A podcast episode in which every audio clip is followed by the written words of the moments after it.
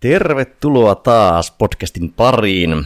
Tällä kertaa olisi vuorossa asiaa, miten mullistaa koulutusjärjestelmä. Ja tässä taustana on se, että jossain kohtaa tuli jo opettajana mietittyä, että tästä voisi kirjoittaa vähän blogikirjoitusta ja sitten viimekin vuosina on tullut mietittyä, miten tätä voisi niin yhteiskuntatasolla ratkoa ja se blogikirjoitus on edelleen ollut mielessä, mutta sitten palasi tässä mieleen se asia, niin mietin, että tästä saisi tosi hyvän podcast-jakson ja ensimmäiset herrat, ketkä tulivat mieleen tästä teemasta, niin Perttu Pölönen ja Lauri Hääkman, jotka on tuota, varmaan podcastin vakikuuntelijoille tuttuja, tuttuja, jos ei kasvoja, niin ainakin tuttuja ääniä. Niin, niin. Tervetuloa Perttu ja Lauri podcastiin. Kiitos. Kiitos paljon. No hei, mikä päivän vire ja mitä fiiliksiä päivän teemasta? Päivän vire on hyvä. Um, Tämä on näin podcastissa ei oikein toimi se, kun kertoo, että mulla on vaikka jalka murtunut, niin se ei hirveästi konkretisoidu, mutta se on ainakin opettanut vähän elämää eri tavalla, kun pitää olla kepeillä kyykätä. Mutta siihen nähdä niin päivän vire on hyvä ja aihe on totta kai semmoinen, mistä on paljon puhuttu ja mistä pitää myös paljon puhua. Um, ehkä se mullistaminen tai se sana mullistus on, um, mä en tiedä onko se aina se paras, koska se ehkä jossain määrin niin kuin ohjaa, mitä ajattelee, että kaikki pitäisi jotenkin muuttaa tai jollain tavalla pitäisi hylätä se vanha. Ja meillä on paljon hyvää koulussa, um, mutta on myös paljon ihan todella relevantteja kysymyksiä kysyä sen suhteen, että ollaanko me valmistamassa ihmisiä tai lapsia, nuoria, niin aidon oikeasti 2, 3, 4, 50 vuoden päähän, koska eihän me itsekään voida tietää, että millainen se maailma silloin on. Mutta ehdottomasti mullistuksia tarvitaan, niin niistä pitää puhua, koska um, kun on paljon epävarmuutta, niin se selviää silloin, kun yhdessä keskustellaan. Joo, vähän klikkiotsikkotasoahan se mullistus sanana on, mutta se on semmoinen hyvä keskustelufilteri, että sä et voi hirveän pientä inkrementaalista parannusta sanoa mullistuksi. Ja mieluummin vähän liian isosti kuin liian pienesti. No joo, ja tämähän on tämmöistä naivia, naivia keskustelua tässä. kyllä, kyllä. Her- herättää ainakin hyvän kipinän keskustelulla. Itselläkin on tänään hyvä vireystila, paljon ollut tekemistä ja nyt mukava rauhoittua tänne näin viinilasin jälkeen. Pala pistää mikki eteen ja lähteä pohtimaan koulutusta ja sen vaikea keksiä hirveästi tärkeämpää aihetta tässä näitä, koska vaikka ei tarvitsisi koulutusjärjestelmää mullistaa, niin maailma kyllä mullis, mullistuu ja sen on ehkä sen hyvä sen koulutusjärjestelmän niin jollain tapaa mullistua siinä mukana, että pysyy, pysyy jollain tapaa siinä aalloharjalla. On hienoa olla teidän kanssa täällä keskustelemassa aiheesta. Digitaalisen takkatulen äärellä. Kyllä, juuri näin. No hei, otetaan kuulijoille ehkä pienenä taustutuksena, niin teitä henkilönä on esitelty jo siellä aiemmissa podcasteissa, mutta ehkä semmoinen oma koulutustausta, niin kuulet vähän tietää, mistä tota jutut kumpuaa ja ehkä mikä ammatillinen kosketuspinta on koulutukseen tai oppimiseen. Joo, mä oon no niin peruskoulun ja lukion jälkeen niin opiskellut musiikkia ja taidetta.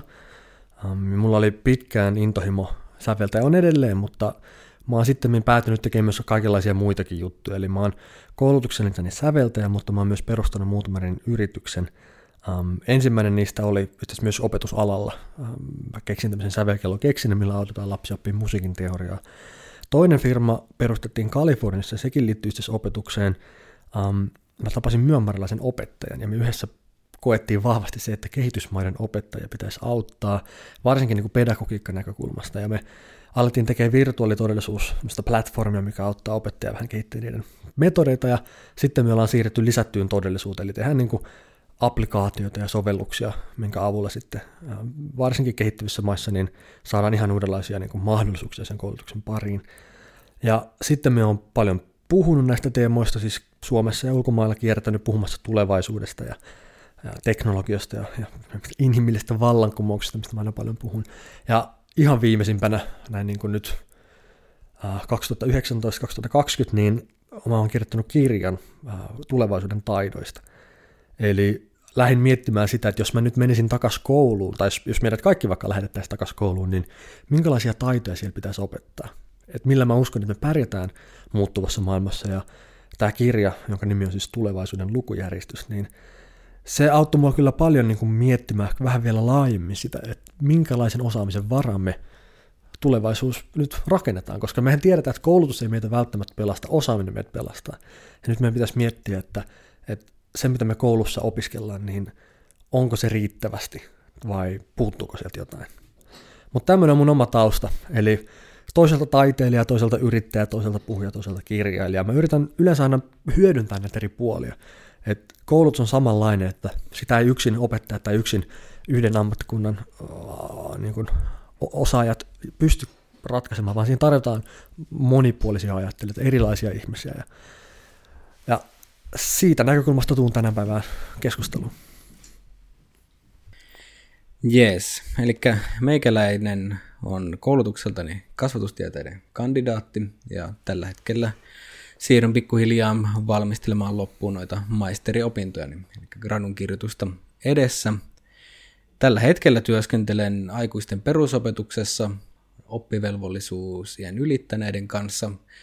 Pistellään peruskoulua pakettiin se, että mitä vielä on jäljellä itse koulutukseen, niin suhde on, suhde on ollut siinä mielessä ristiriitainen, että on aina kyllä oppiminen ja kehittyminen kiinnostanut, mutta e, myös ollut paljon vaikeuksia niin kuin siinä mallissa, että mikä, minkälainen, minkälaisessa koulutusjärjestelmässä on ollut nykyisellä. Että siinä, siinä on ollut asioita, mitkä on kokenut valtavan hyviksi, mutta myös semmoisia, että mitkä, missä on selvästi kehitettävää. Ja tässä viimeisten vuosien aikana on erityisen paljon sitten käyttänyt aikaa ja energiaa sen tutkimiseen, että mitä se jokin kehitettävä voisi olla. Ja Kandia Gradu, niin millä teemalla mennään, koska sekin on minun mielestä olennainen. Kyllä, eli tietoisuus ja läsnäolotaitojen soveltaminen koulukontekstissa on ehkä se, se niin kuin yleisteema, minkä ympärillä pyöritään ja mistä tulen varmasti tässäkin podcastissa mainitsemaan sanan jos toisenkin. Ja se on kova, kova tematiikka. Itellä koulusuhde, niin tuota, rupesin miettimään, että mä oon todennäköisesti ollut opiskelija tai opettaja kaikissa eri kouluasteissa, mitä löytyy, jos ei lasketa ihan kaikkia spesiaalimpeja. Eli tämmöinen peruskoulu, lukio, yliopisto, pohja, mutta sitten ollut opettajana tuolla aikuisopisto, ammattiopisto, ammattikorkeapuolella. Ja, ja kolmen vuoden ajan olin opettajana tuossa niin 2010-2012, että tein paljon verkkomatskuja myös, mutta sitten tuota, ammattiaikuisopistopuolella ammattikorkeassa ja ehkä sieltä puolelta niin kuin omat parhaat tatsit siihen koulutukseen on, että vaikka perus, perusopetuksen puolella aika vähän, että sitä on jo niin paljon aikaa, että todennäköisesti minun, minun mielipiteet sieltä on aika vanhentuneita. Mutta joo, sukelletaan teeman pariin. Kuulijalle tiedoksi, niin annoin tosiaan tämmöiseksi niin pohjatehtäväksi, että kaikki miettisi 1-2 keinoa, miten mullistaa, ja ei olla niitä lainkaan keskusteltu ennakkoon, vaan ajateltiin, että lyödään tässä, tässä tiski ja katsotaan, mihin keskustelu vie. Niin niin, haluuko joku aloittaa? Mä voin aloittaa. Tota, tällä hetkellä, kun miettii niitä taitoja, mitä me tullaan tarvitsemaan enemmän ja enemmän tulevaisuuden työelämässä, ihan lähtien siis rohkeudesta ja empatiasta, luovuudesta ja niin poispäin, niin näitä taitoja aika vaikea opettaa sellaisenaan. Ja, ja sen takia niin tuntuu vähän ehkä nurinkuriseltakin sanoa, että, että noiden taitojen kannalta niin välitunti on jopa tärkeämpi kuin oppitunti, koska me opitaan niin kuin niitä silloin, kun me leikitään ja pelataan ja tehdään asioita, sen sijaan, että me oppitunnilla käydään tietyn suunnitelman mukaisesti asiat, asiat läpi. Ja mä en tiedä, että opetetaanko me tällä hetkellä ihan oikeita asioita koulussa. Ää, mitä mä tällä haen takaa on se, että me meidän pitää tehdä valintoja sen suhteen, että mitä me opetetaan, mitä ei, mikä me koetaan niin kuin tärkeäksi ja ylipäätään, mitä meidän on helppo edes opettaa, siis että mitä voidaan mitata ja mitä ei. Jos mä annan vaikka esimerkin, niin meidän pitää käydä kokeessa, jotta me saadaan ajaa autoa. Ajokoe ja, ja insi ja kaikki, ja meillä ei ole minkäänlaista koetta tai testiä, esimerkiksi siihen, että susta voi tulla vanhempi, saat kasvattaa lapsen 20 vuotta. Ja kysymys on vaan se, että no autokoulun suhteen on helppo sanoa ne sisällöt, että tuossa on liikennemerkit, on liikennesäännöt ja näin se auto toimii. Kasvatus on taas paljon monipuolisempi, se on vaikeampi ehkä kokonaisuutena, ja koska sitä on myös vaikeampi mitata, kun meillä ei ole oikeita ja vääriä vastauksia, meitä voi tehdä monivalintaa niin lapsen kasvatuksesta, niin sen takia me sitten ollaan vähän niin kuin, me ei ole tehty siitä semmoista kokonaisuutta, mitä sitten vaikka testattaisiin kokeilla tai testeillä. Niin se on ehkä ohjannut meitä siihen, että, että monet asiat, vaikka rohkeus ja lempeys ja luovuus ja näin, niin tämän takia, kun niitä on vaikea mitata, niin me ollaan vähän niin kuin unohdettu. Ei nyt ehkä unohdettu, mutta me, ollaan, me ei tehdä niitä niin paljon kuin me voitaisiin, tai me ehkä pitäisi tehdä. Niin se, mikä mä haluaisin mullistaa koulussa, on se, että, että se ei perustuisi vaan sen mittaamisen ja tietyllä kokeiden ja tulosten varaan, koska me mitataan, me kehitetään vaan sitä, miten voidaan mittaa. Ja monet niistä tärkeimmistä taidoista on semmoisia, mitkä ei oikein osu siihen kaussin käyrälle hyvin, tai, tai me ei voida työhaastattelussa antaa tutkintoa, mikä näyttää, että me ollaan hyvä tiimipelaaja, tai, tai meillä ei ole mitään todistusta näyttää siitä, että me ollaan vaikka rohkeita. Niin jollain tavalla mä pyrkisin ehkä vähän eroon siitä, että me pyöritään pelkästään niin kuin mittareiden ja tilastojen ja tulosten ja muiden ympärillä. Se on hirveän vaikeaa yrittää muuttaa tai jollain tavalla disruptoida niin kuin tutkintoa. Sitä, että meillä pitää olla joku validaatio, joku niin kuin osoitus siitä, että näin on, että sä osaat. Et mä en usko, että se koskaan katoaa, mutta se, että mitä sillä tutkinnolla niin kuin todistetaan, niin se on ehkä joku asia, mihin mä kaipaisin mullissa. Tämä on taas semmoinen asia, että mä on, on vaikea sanoa, että miten, mutta mä koen, että se tarve on, koska tällä hetkellä me ohjataan sitten näitä taitoja sitten vähän väärään suuntaan. Tuo on voimakkaasti mennyt siihen suuntaan, että just tämmöistä rohkeus, empatia, luovuus ja vastaavat on niin kuin, niitä pidetään vähän niin kuin synnyin ominaisuuksina, ei kehitettävinä taitoina. Niin. Että joku vain on jotain. Ja, ja monessa mielessä meidät jätetään vähän oman onnemme nojaan. Um, ihan siis lähtien vaikka siitä, että, että pitäisikö esimerkiksi um, ihan oikeasti niin pehmeitä taitoja opettaa. Pitäisikö vaikka rakkauden olla oppitunta, oppiaine?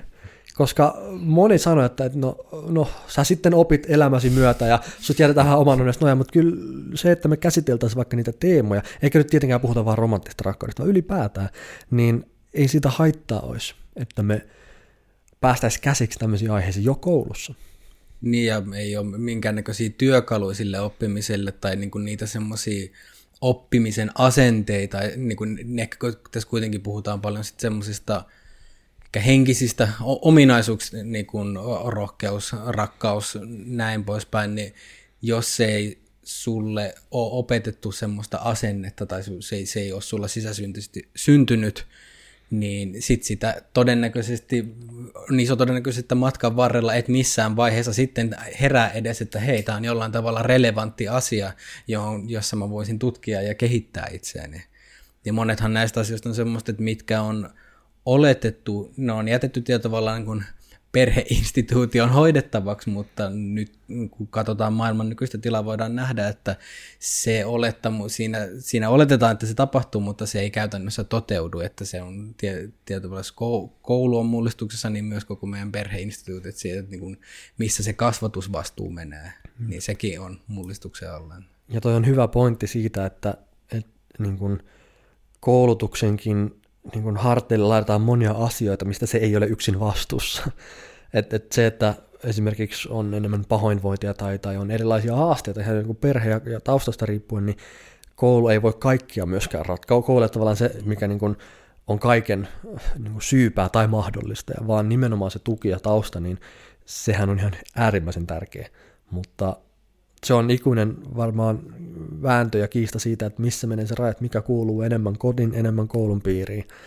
Um, mutta mä sanoisin, että semmoiset taidot, mitkä erottaa meidät koneista, on ne kuitenkin ne taidot, mitä me tarvitaan enemmän tulevaisuudessa, niin tähän liittyy myös kaikki ne pehmeät uh, taidot, niin sitä ei voi jättää yksin sen varaa, että kotona muistetaan käsitellä ne, vaan ne pitäisi myös tuoda koulussa esiin. Ja koulu on kuitenkin myös, niin kun mietitään, että monet näistä pehmeistä asioista ta- tarkoittaa itsestä suhteessa muihin.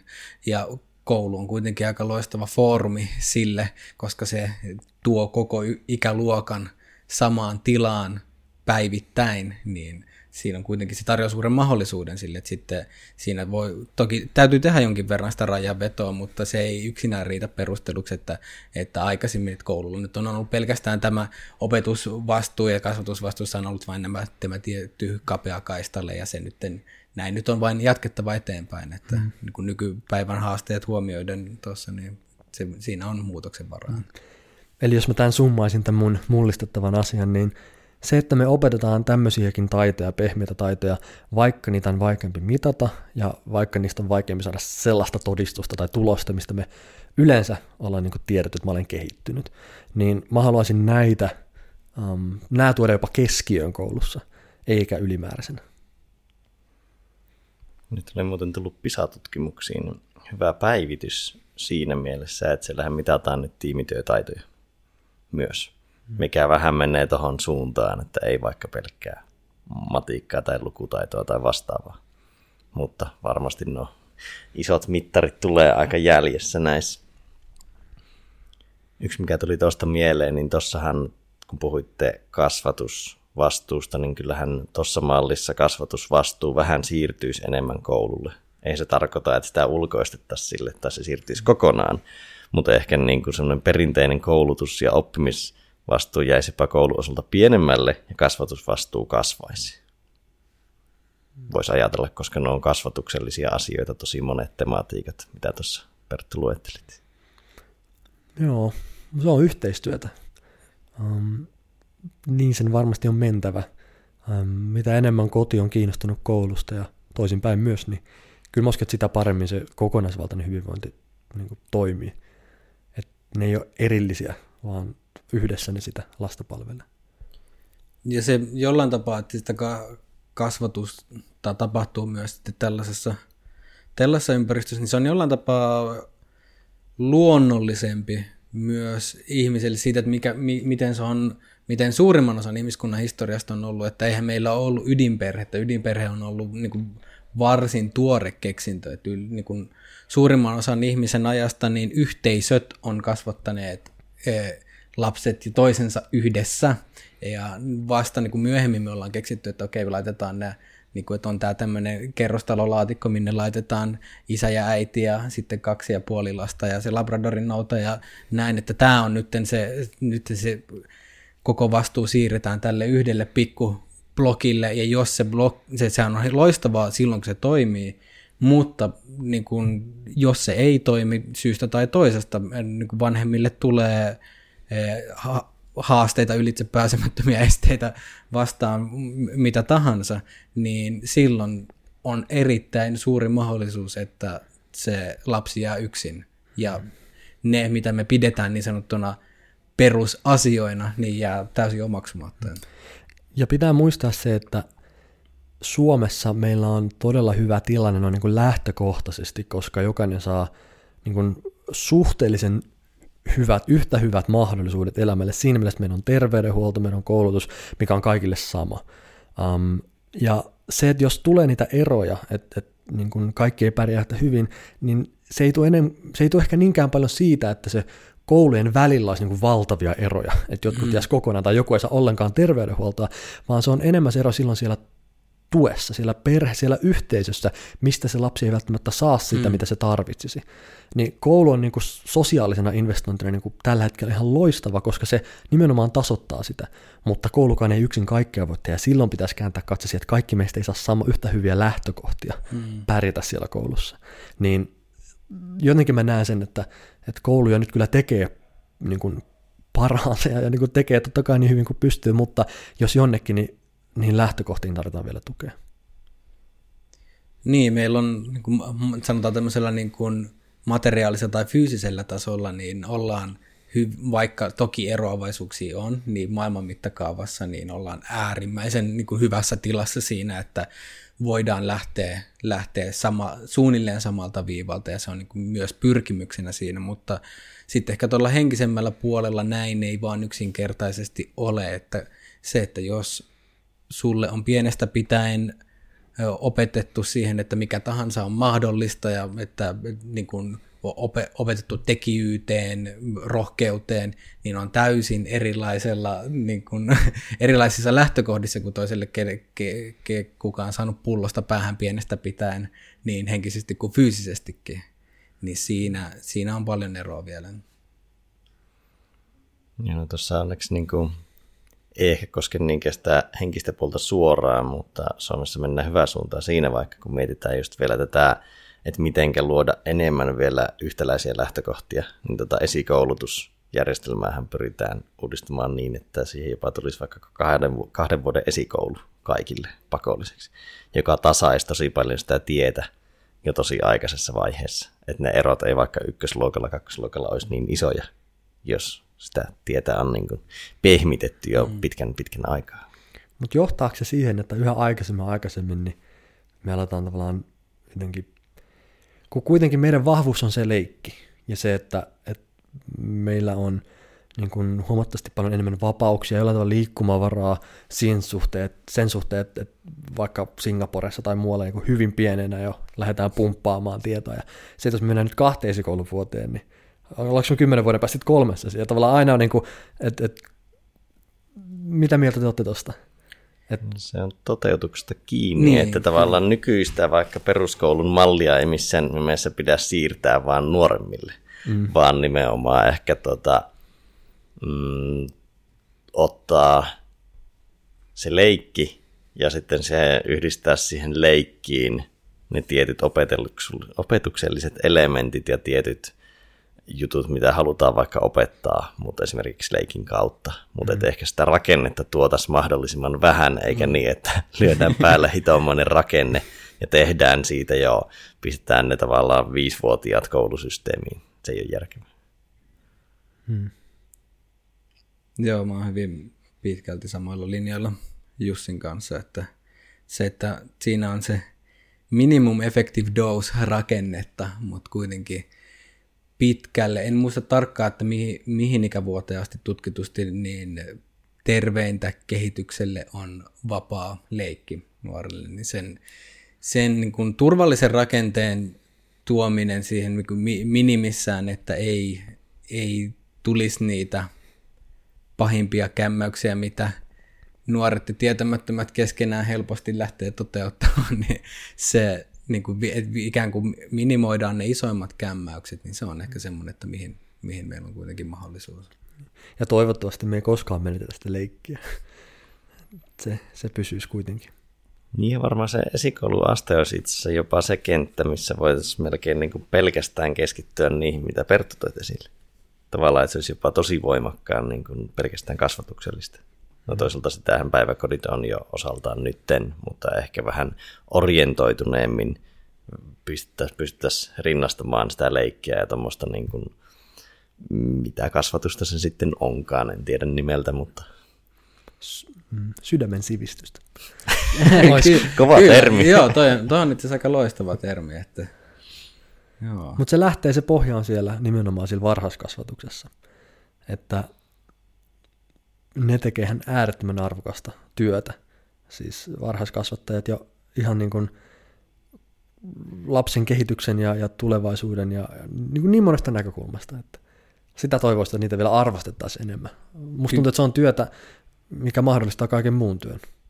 Jos heitä ei olisi, niin Joo, se, me kaikki se, oltaisiin kotona. Jo, kyllä, se, se, luo, se luo kyllä valtavan pohjan ja nimenomaan myös äärettömän haastavaa työtä, kyllä. koska et siinä, siinä tosiaan vastavoimia on suunnasta ja toisestakin, niin, että millä tavalla ikään kuin sitten pystyt niillä resursseilla, mitä sulla on, niin toimimaan. Ja niin monessa mielessä tällä hetkellä me tehostetaan kaikkea, me nopeutetaan ja optimoidaan. Me, me, me eletään niin tehokkuuden kulta-ajassa. Me tykätään tehdä kaikesta vähän niin kuin siinä mielessä parempaa, mutta kaikkea ei voi nopeuttaa. Ja niin kuin lapsen kasvu on semmoinen, että sinne ei tule oikoreittejä, eikä, eikä sitä niin kuin tavallaan tehosteta, että nyt saadaan niin kuin viisivuotias jo käyttäytymään kuin seitsemän. Ei, niin siellä myös tarvitaan tietynlaista kylmäpäisyyttä sen suhteen, että vaikka meidän ympäristö tällä hetkellä on semmoinen, että koko ajan niin kuin aikaisemmin pitää tietää, mihin erikoistua, ja koko ajan pitäisi niin kuin tas- odotukset vaan nousee, niin, niin kuin tekoälyn algoritmien ja robottien ajassa lapsen kasvaminen – ja kasvattaminen, sen seuraaminen voi opettaa enemmän kuin mikään muu. Niin siinäkin on just ehkä yksi vastavoima, että tavallaan ymmärtää sen, että kaikkia ei pidä niin kuin keksiä uudestaan.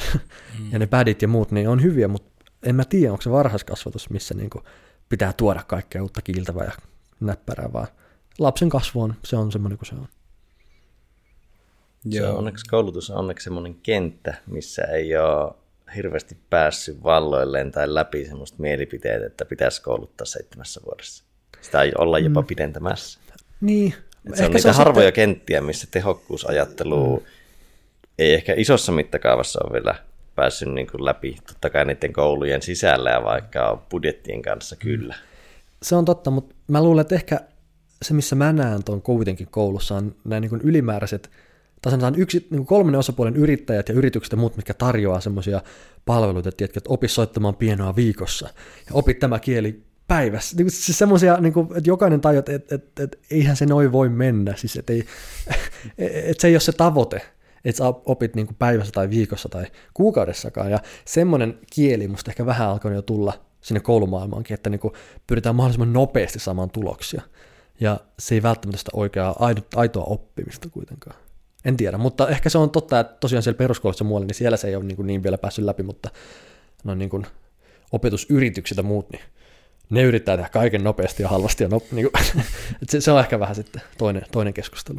Niin vauhdissa, vauhdissa helposti sitten ehkä se alkuperäinen pointti, että miksi asioita tehdään, saattaa niin kuin kadota, että se vauhtisokeus iskee siinä ja justiin vaikka se, että, että okei, niin kuin pa- paljon tullut seurattua vaikka oppimista justiin tämmöistä ultra learning lähestymistapaa, että okei, nyt niin mä pystyn pilkkomaan tämän yhden osa-alueen ja op- opettelemaan kitaran kahdessa viikossa ja tämän toisen kolmessa ja näin, että niin sit saan hirvittävän pitkän CVn kaikkia niin kuin erinäköisiä taitoja, joita osaan, osaan. Mutta sitten, että okei, että minkä takia niitä tekee, että minkä takia niin kun opetella soittaa kitaraa, onko se tärkeintä, että sulla on se, sulla on, sä pystyt vaan sanomaan, että sä, sä pystyt soittamaan kitaraa, vai se, että pystytkö sä oikeasti nauttimaan siitä kitaran soitosta ja niin poispäin, niin se on todella tärkeä semmoinen, mikä tämän, tässä kaiken vauhdin keskellä.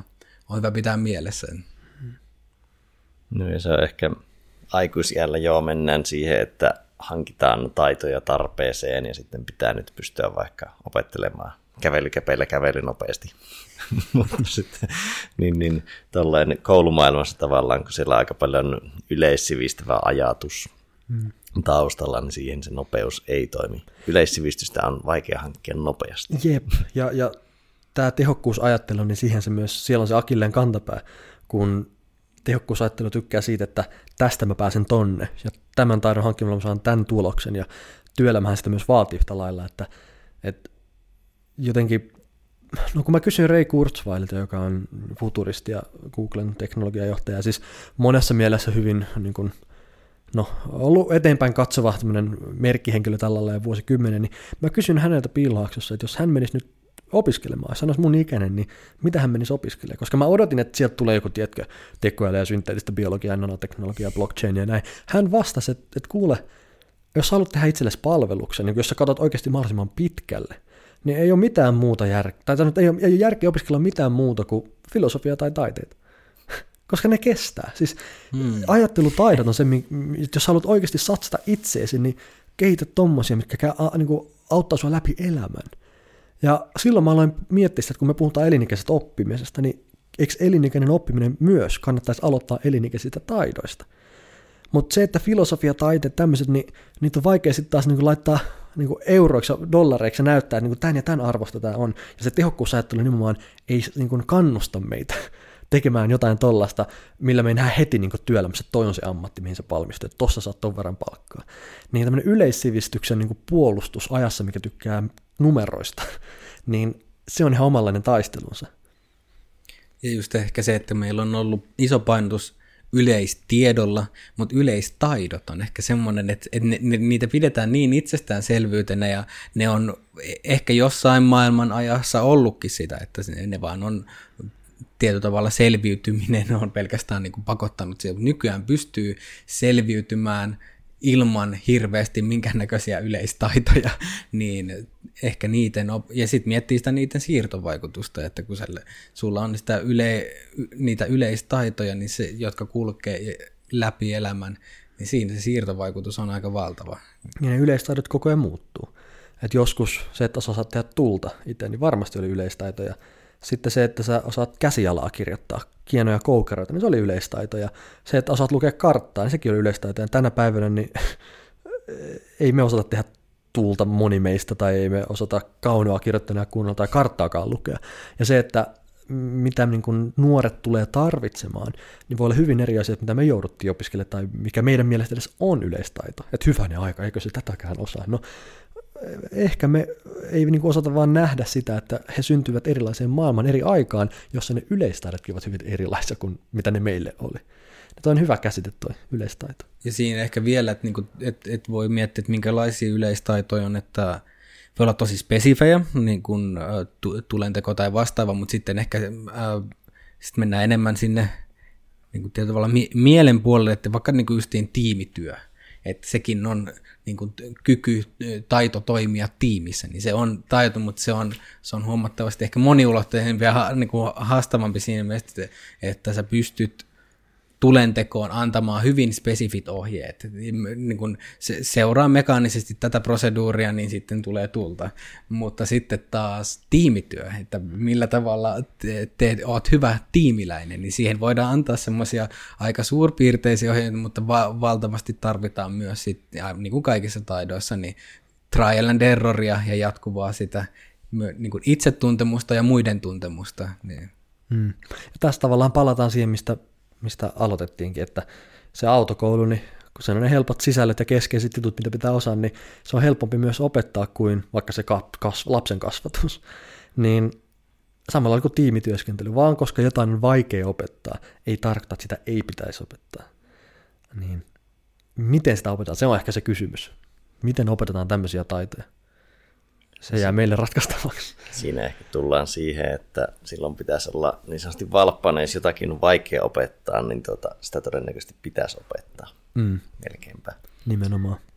Mm, Tuossa oli niin kysymässä välistä yleissivistyksestä, mutta aloitette siitä keskustelun ilman kysymystä. tota, mm, mitä mieltä siitä, ehkä kysymys Pertulle, että minkä verran tiputtaisit, jos näitä sinun ehdottomia taitoja opetettaisiin koulussa, niin minkä verran tiputtaisit pois semmoista perinteisistä yleistiedosta tai yleissivistävyydestä? Niin. Koska nehän ovat aina trade-offeja, että mistä pois. Niin, ja tuntuu, että tämä on asia, sanotaan, että koko ajan on yhä enemmän asioita, mitä pitäisi tietää. Ja jotenkin koko ajan vaan se kasautuu ja lisääntyy se, että, että mitä vaikka yleissivistykseen kuuluu. Ja sehän on loppukädessä on priorisointi, on arvovalintoja siitä, että, että kun on rajattu määrä aikaa, niin mihin se aika niin kuin allokoidaan. Ja se on hyvin vaikea kysymys, koska se, mitä sivistys oli 20 vuotta sitten, on ihan eri asia kuin mitä sivistys on tänään. Um, ja se, mitä sivistys on 20 vuoden päästä niin yhtä lailla, niin milloin tahansa me vastataan tuohon kysymykseen, niin se on kohta jo vähän niin kuin vanhanaikaista. Et ehkä tietysti meillä semmoinen elinikäisen oppimisen siemen tai jatkuvan uteliaisuuden siemen, ne olisi ne parhaat niin kuin, asiat, mitä se koulu voisi tehdä meille. Eli ehkä se, että onko nämä ja nämä ja nämä, nämä asiat hallussa ja onko sulla nämä nämä nämä tiedot nyt niin ulkomuistissa, niin ehkä siitä pitäisi päästä enemmänkin siihen, että me ollaan niin kuin opetettu semmoinen asenne, että me tullaan koko elämämme oppimaan uutta ja lisäämään sitä niin kuin kokemusvarastoa, mitä meillä on. Niin tuossa mielessä vaikea sanoa, että nyt tiputetaan tämä ja tuo ja tässä käy mitään hyötyä. Tämäkin on turha. Ei, ei se semmoinen kysymys ole. Vaikka enemmänkin, että miten me niin kuin, niissä perinteisissäkin oppiaineissa voitaisiin tuoda sitä ehkä enemmän vielä näitä tämmöisiä taitoja, näitä pehmeitä arvoja niin esiin. Et jos mä puhun vaikka rohkeudesta tai empatiasta tai luovuudesta, niin en mä usko, että me koskaan tehdään mitään siis rohkeusoppituntia tai empatia-oppituntia, koska se on hyvin vaikea. Et, et, et, ei meillä ole niin kuin oikeaa ja väärää niin kuin rohkeudesta, niin kuin meillä on vaikka kielioppi tai kertotaulu, niin se, se ei toimi samalla tavalla. Mutta silloin kun ihminen vaikka maalaa tai tanssii tai laulaa, niin se pääsee kosketuksi, että minkälaiselta tämä rohkeus tuntuu. Että aha, tätä se rohkeus. Että okei, empatia tulee silloin, kun me keskustelemme, me kuullaan muiden tarinoita, tai luovuus on silloin, kun mä pääsen niin kuin maalaamaan. Että okei, täältä se flow vaikka tuntuu.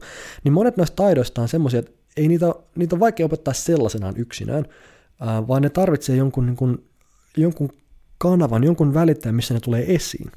Ja tässä mielessä niin kyllä me voidaan ihan yhtä lailla jatkaa ehkä sit opettaa, opettaa niitä niin kuin perinteisiäkin oppiaineita, mutta pitää ehkä miettiä, että miten nämä tulisi esiin siellä vähän paremmin. Um, mä en tiedä, onko matematiikan tunti vaikka paras niin kuin, tunti opettaa myötätuntoa tai, tai, tai moraalista rohkeutta. Um, tai onko biologian oppitunti se paras paikka, missä päästään kiinni, niin kuin, uh, minkä mä nyt sanoisin, uh, vaikka niin kuin etiikkaa. No ehkä itse asiassa on. niin ehkä meidän pitää vaan miettiä sillä tavalla, että, että me ei opeteta vaan sitä tai sanotaan, vaan niitä sisältöjä, mitä siihen oppiaineeseen on ennen niin kuin liitetty, vaan laajemmin sitä. Et matematiikan opettaja ei ole vain matematiikan opettaja, vaan itse asiassa paljon enemmänkin. Um, ehkä toi on yksi lähtökohta, mistä mä lähtisin liikkeelle. Mä en halua, että siitä tulee mustavalkoinen keskustelu, että, että nyt tarvitaan 45 minuuttia tuolta pois ja 45 minuuttia tähän oppiaineeseen lisää, ja sitten jos vähän pidetään päivää, tai, et, siinä kohtaa me ollaan menty ihan niin kuin väärille poluille. Enemmän kyse on siitä, että miten me pidetään siitä kokonaisuudessa huolta. Koululla on kaksi tehtävää mun mielestä.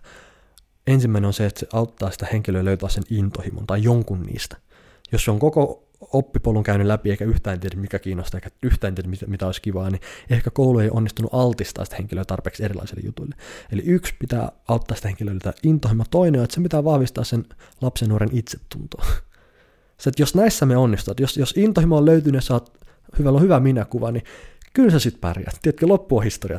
Sä, niin kuin meidän on helppo päästä sut eteenpäin siitä. Mutta jos nämä molemmat on niin kuin hakusessa, niin silloin voi olla vähän epävarma tunne päästää se henkilö sitten seuraavaan asteeseen tai seuraavaan paikkaan. Eli ehkä meidän pitää miettiä tuolla tavalla, että mitkä asiat me toivottaisiin, että me ollaan onnistuttu niin kuin toteuttamaan sen koulupolun aikana.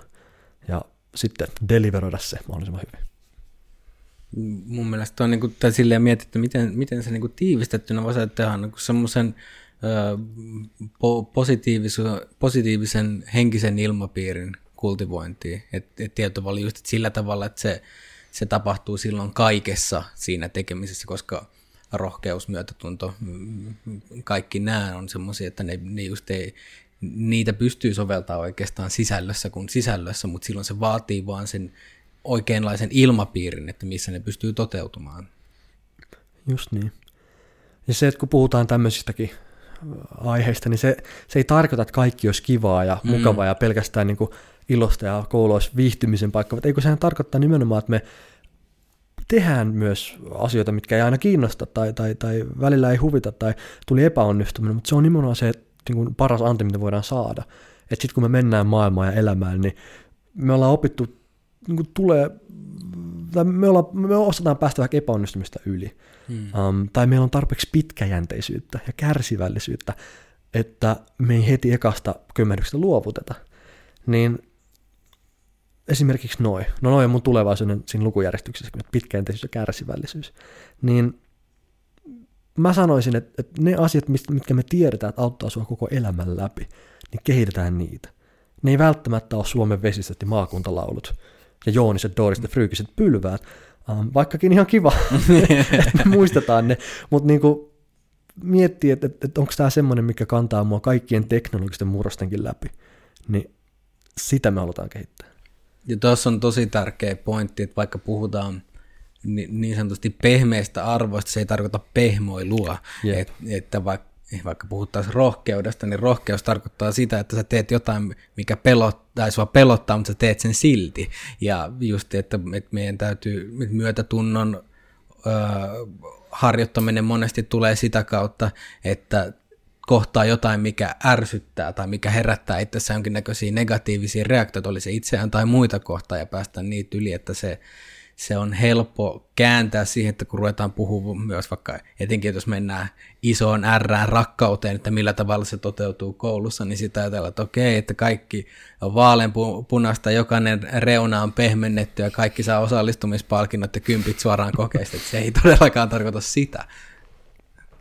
Joo, ja kyllähän tuossa, jos miettii niitä mm, sydämen sivistyksen sisältöjä, niin tuota, ne epämukavat asiat tuottaa tosi hyvää maaperää reflektoida vaikka tuntemuksia. Et nythän nykyisessä kontekstissa vaikka matematiikka voi jollekin olla tylsää ja se ärsyttää. Mm. Mutta jos siihen pystyttäisiin liittämään vaikka tunnetaita puolella reflektointia, että no miksi se ärsyttää, niin sitten siitä saattaisi aika hyvää maaperää, että miksi, miksi ujostuttaa laulaa. Mm. No esimerkiksi itsetuntemus on niin taito, mikä auttaa valtavasti. Mutta mä en muista, että mä olisin vaikka oman koulupolkuni aikana, niin että me ollaan koskaan vaikka puhuttu edes häpeästä, ennen kuin ehkä lukion psykan tunnilla. Mutta se, että just näin. jos vaikka häpeän käsitetty, jos vaikka siitä olisi keskusteltu yläasteella, tai moni muukin asia samanlainen, mutta lähinnä niin kuin opettaisi ehkä sitten vaikka sitä itsetuntemustakin, niin vähän paremmin jo aikaisemmin käsittelee, niin paljon varmaan säästyttäisiin myös turhalta, niin kuin, um, sanotaan, että, että, että olisi ollut ehkä parempi ainakin omassa kohdassa, että tämmöisiä niin tunnetaitoja olisi aikaisemmin käsitelty, eikä vasta myöhemmin. Ja olisi joku, joku konstruktio, mihin liittää niitä asioita, että se ei ole vain iso kärsimys tai möykky, mitä et osaa ikinä sanallista, vaan sulla olisi niin kuin malli.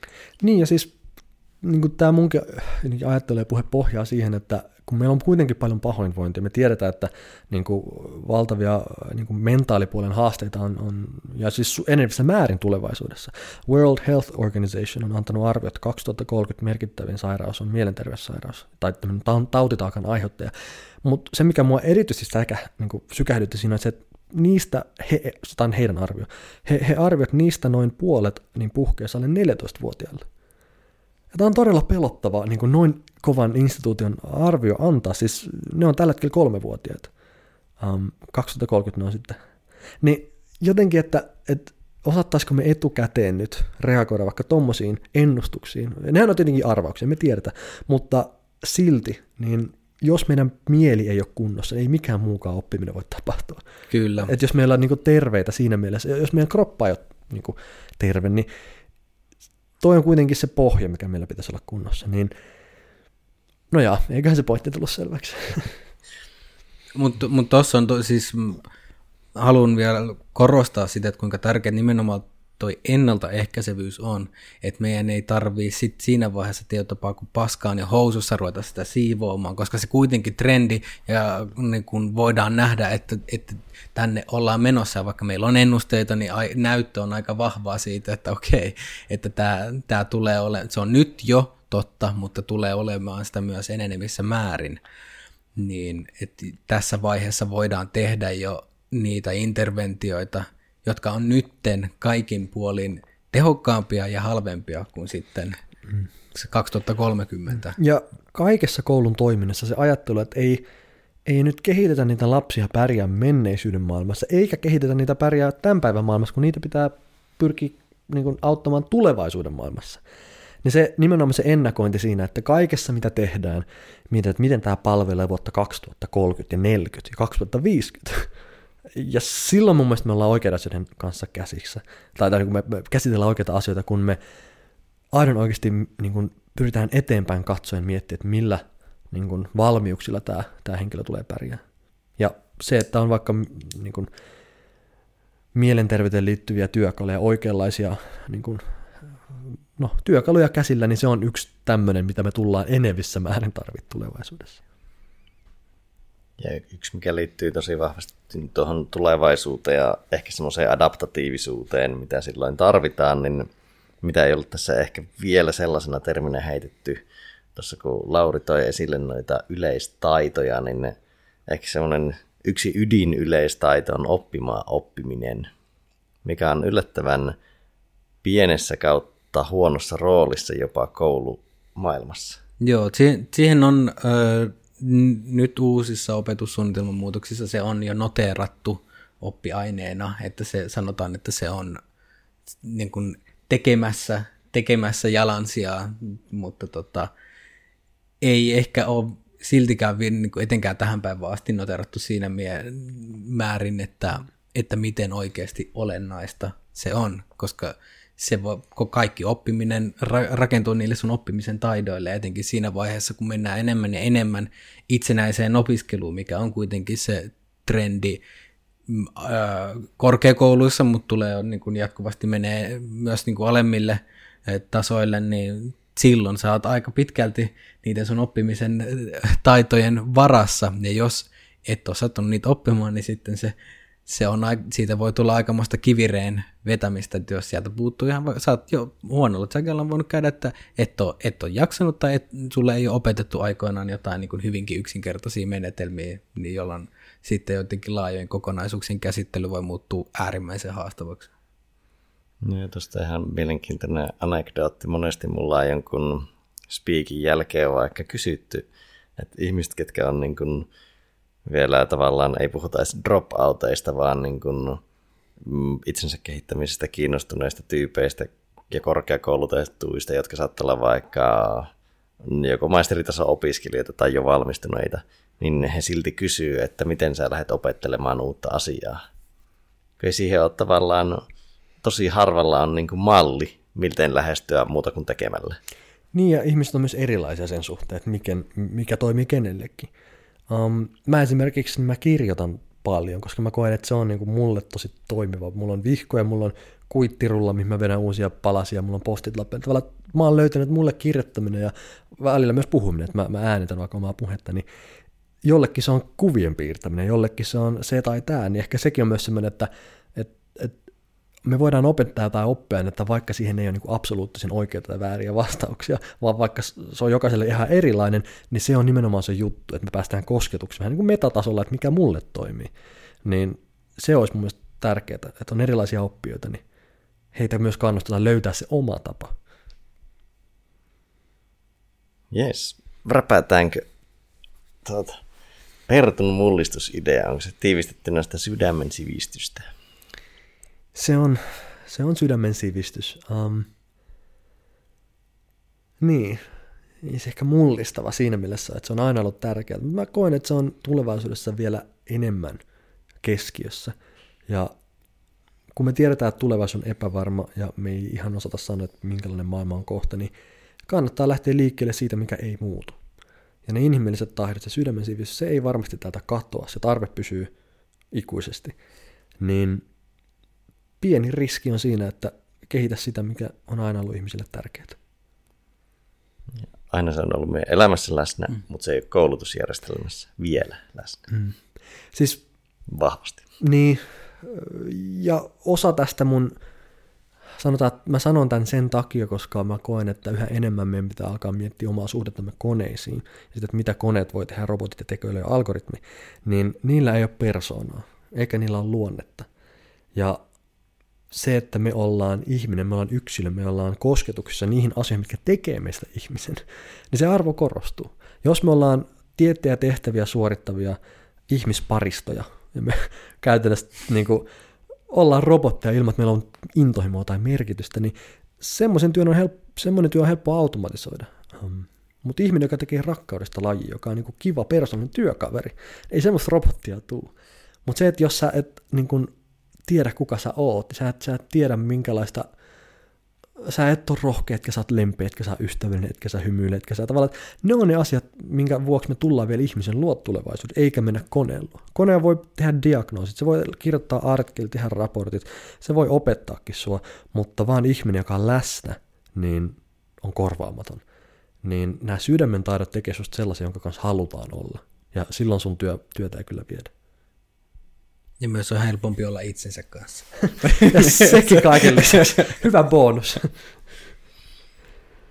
Mä vaikka, että Laurilla voisi olla koulujärjestelmään, koska minun ehdotus on aika yhteiskuntapainotteinen, niin tuota, otetaanko Laurin Joo, to- heitto kehiin? Toki, ja tietyllä tapaa tämä Tämä on aika hyvä segue tuosta niin kuin äskeistä tietyllä tavalla. Mennään jollain tapaa samalle alueelle pikkasen eri kulmalla. Eli se niin kuin mullistava uudistus, minkä toisin koulutusjärjestelmään, olisi tietoisuustaitojen ottaminen osaksi, integroiminen osaksi opetussuunnitelmaa, niiden systemaattinen harjoittaminen. Ja sitten se, että mitä taas tarkoitan tietoisuustaidoilla, niin se on mielen tuottamien sisältöjen, kokemusten, tuntemisten, tulkintojen havainnointia ja tutkimista ja systemaattisessa harjoittelussa se tarkoittaa huomion kohdistamisen, säätelyn, ylläpitämisen harjoittamista, mm, havainnoin, oman havainnoinnin kirkastamista, lähinnä tarkastelu, asioiden tarkastelu sellaisenaan kuin ne on. Ja tähän tähän praktiikkaan on tuhansia vuosia vanhoja menetelmiä, toiset parempia, toiset huonompia, toisissa enemmän kaiken maailman esoteriaa ja uskonnollista huttua ja toiset, toiset hyvin, hyvin riisuttuja versioita, jossa, jossa ei tietyllä tapaa ole minkäännäköisiä perusolettamuksia, vaan hyvin vahva paino, painotus käytännön tekemisellä, eli tietyllä tapaa mielen tiedettä sisäisesti sen, mutta sen sijaan, että tutkitaan, tutkitaan ulkoista fyysistä maailmaa, niin tutkitaan omaa sisäistä maailmaa. Syitä, minkä takia mun mielestä näitä taitoja tulisi harjoittaa koulukontekstissa on, tässä on jo myös jonkinlainen tehokkuuskulma ehkä siinä mielessä, että jos meillä on, on koko ikäluokka, jolle meidän tämän, tämän yhden foorumin sisällä, mille me voidaan opettaa jotain, jolloin luonnollisesti olisi tärkeää miettiä, että okei, mikä olisi tälle porukalle kaikista relevanteita, mikä on semmoista, semmoisia tietoja ja taitoja, mitkä on mahdollisimman monelle sovellettavia mahdollisimman monessa eri elämäntilanteessa.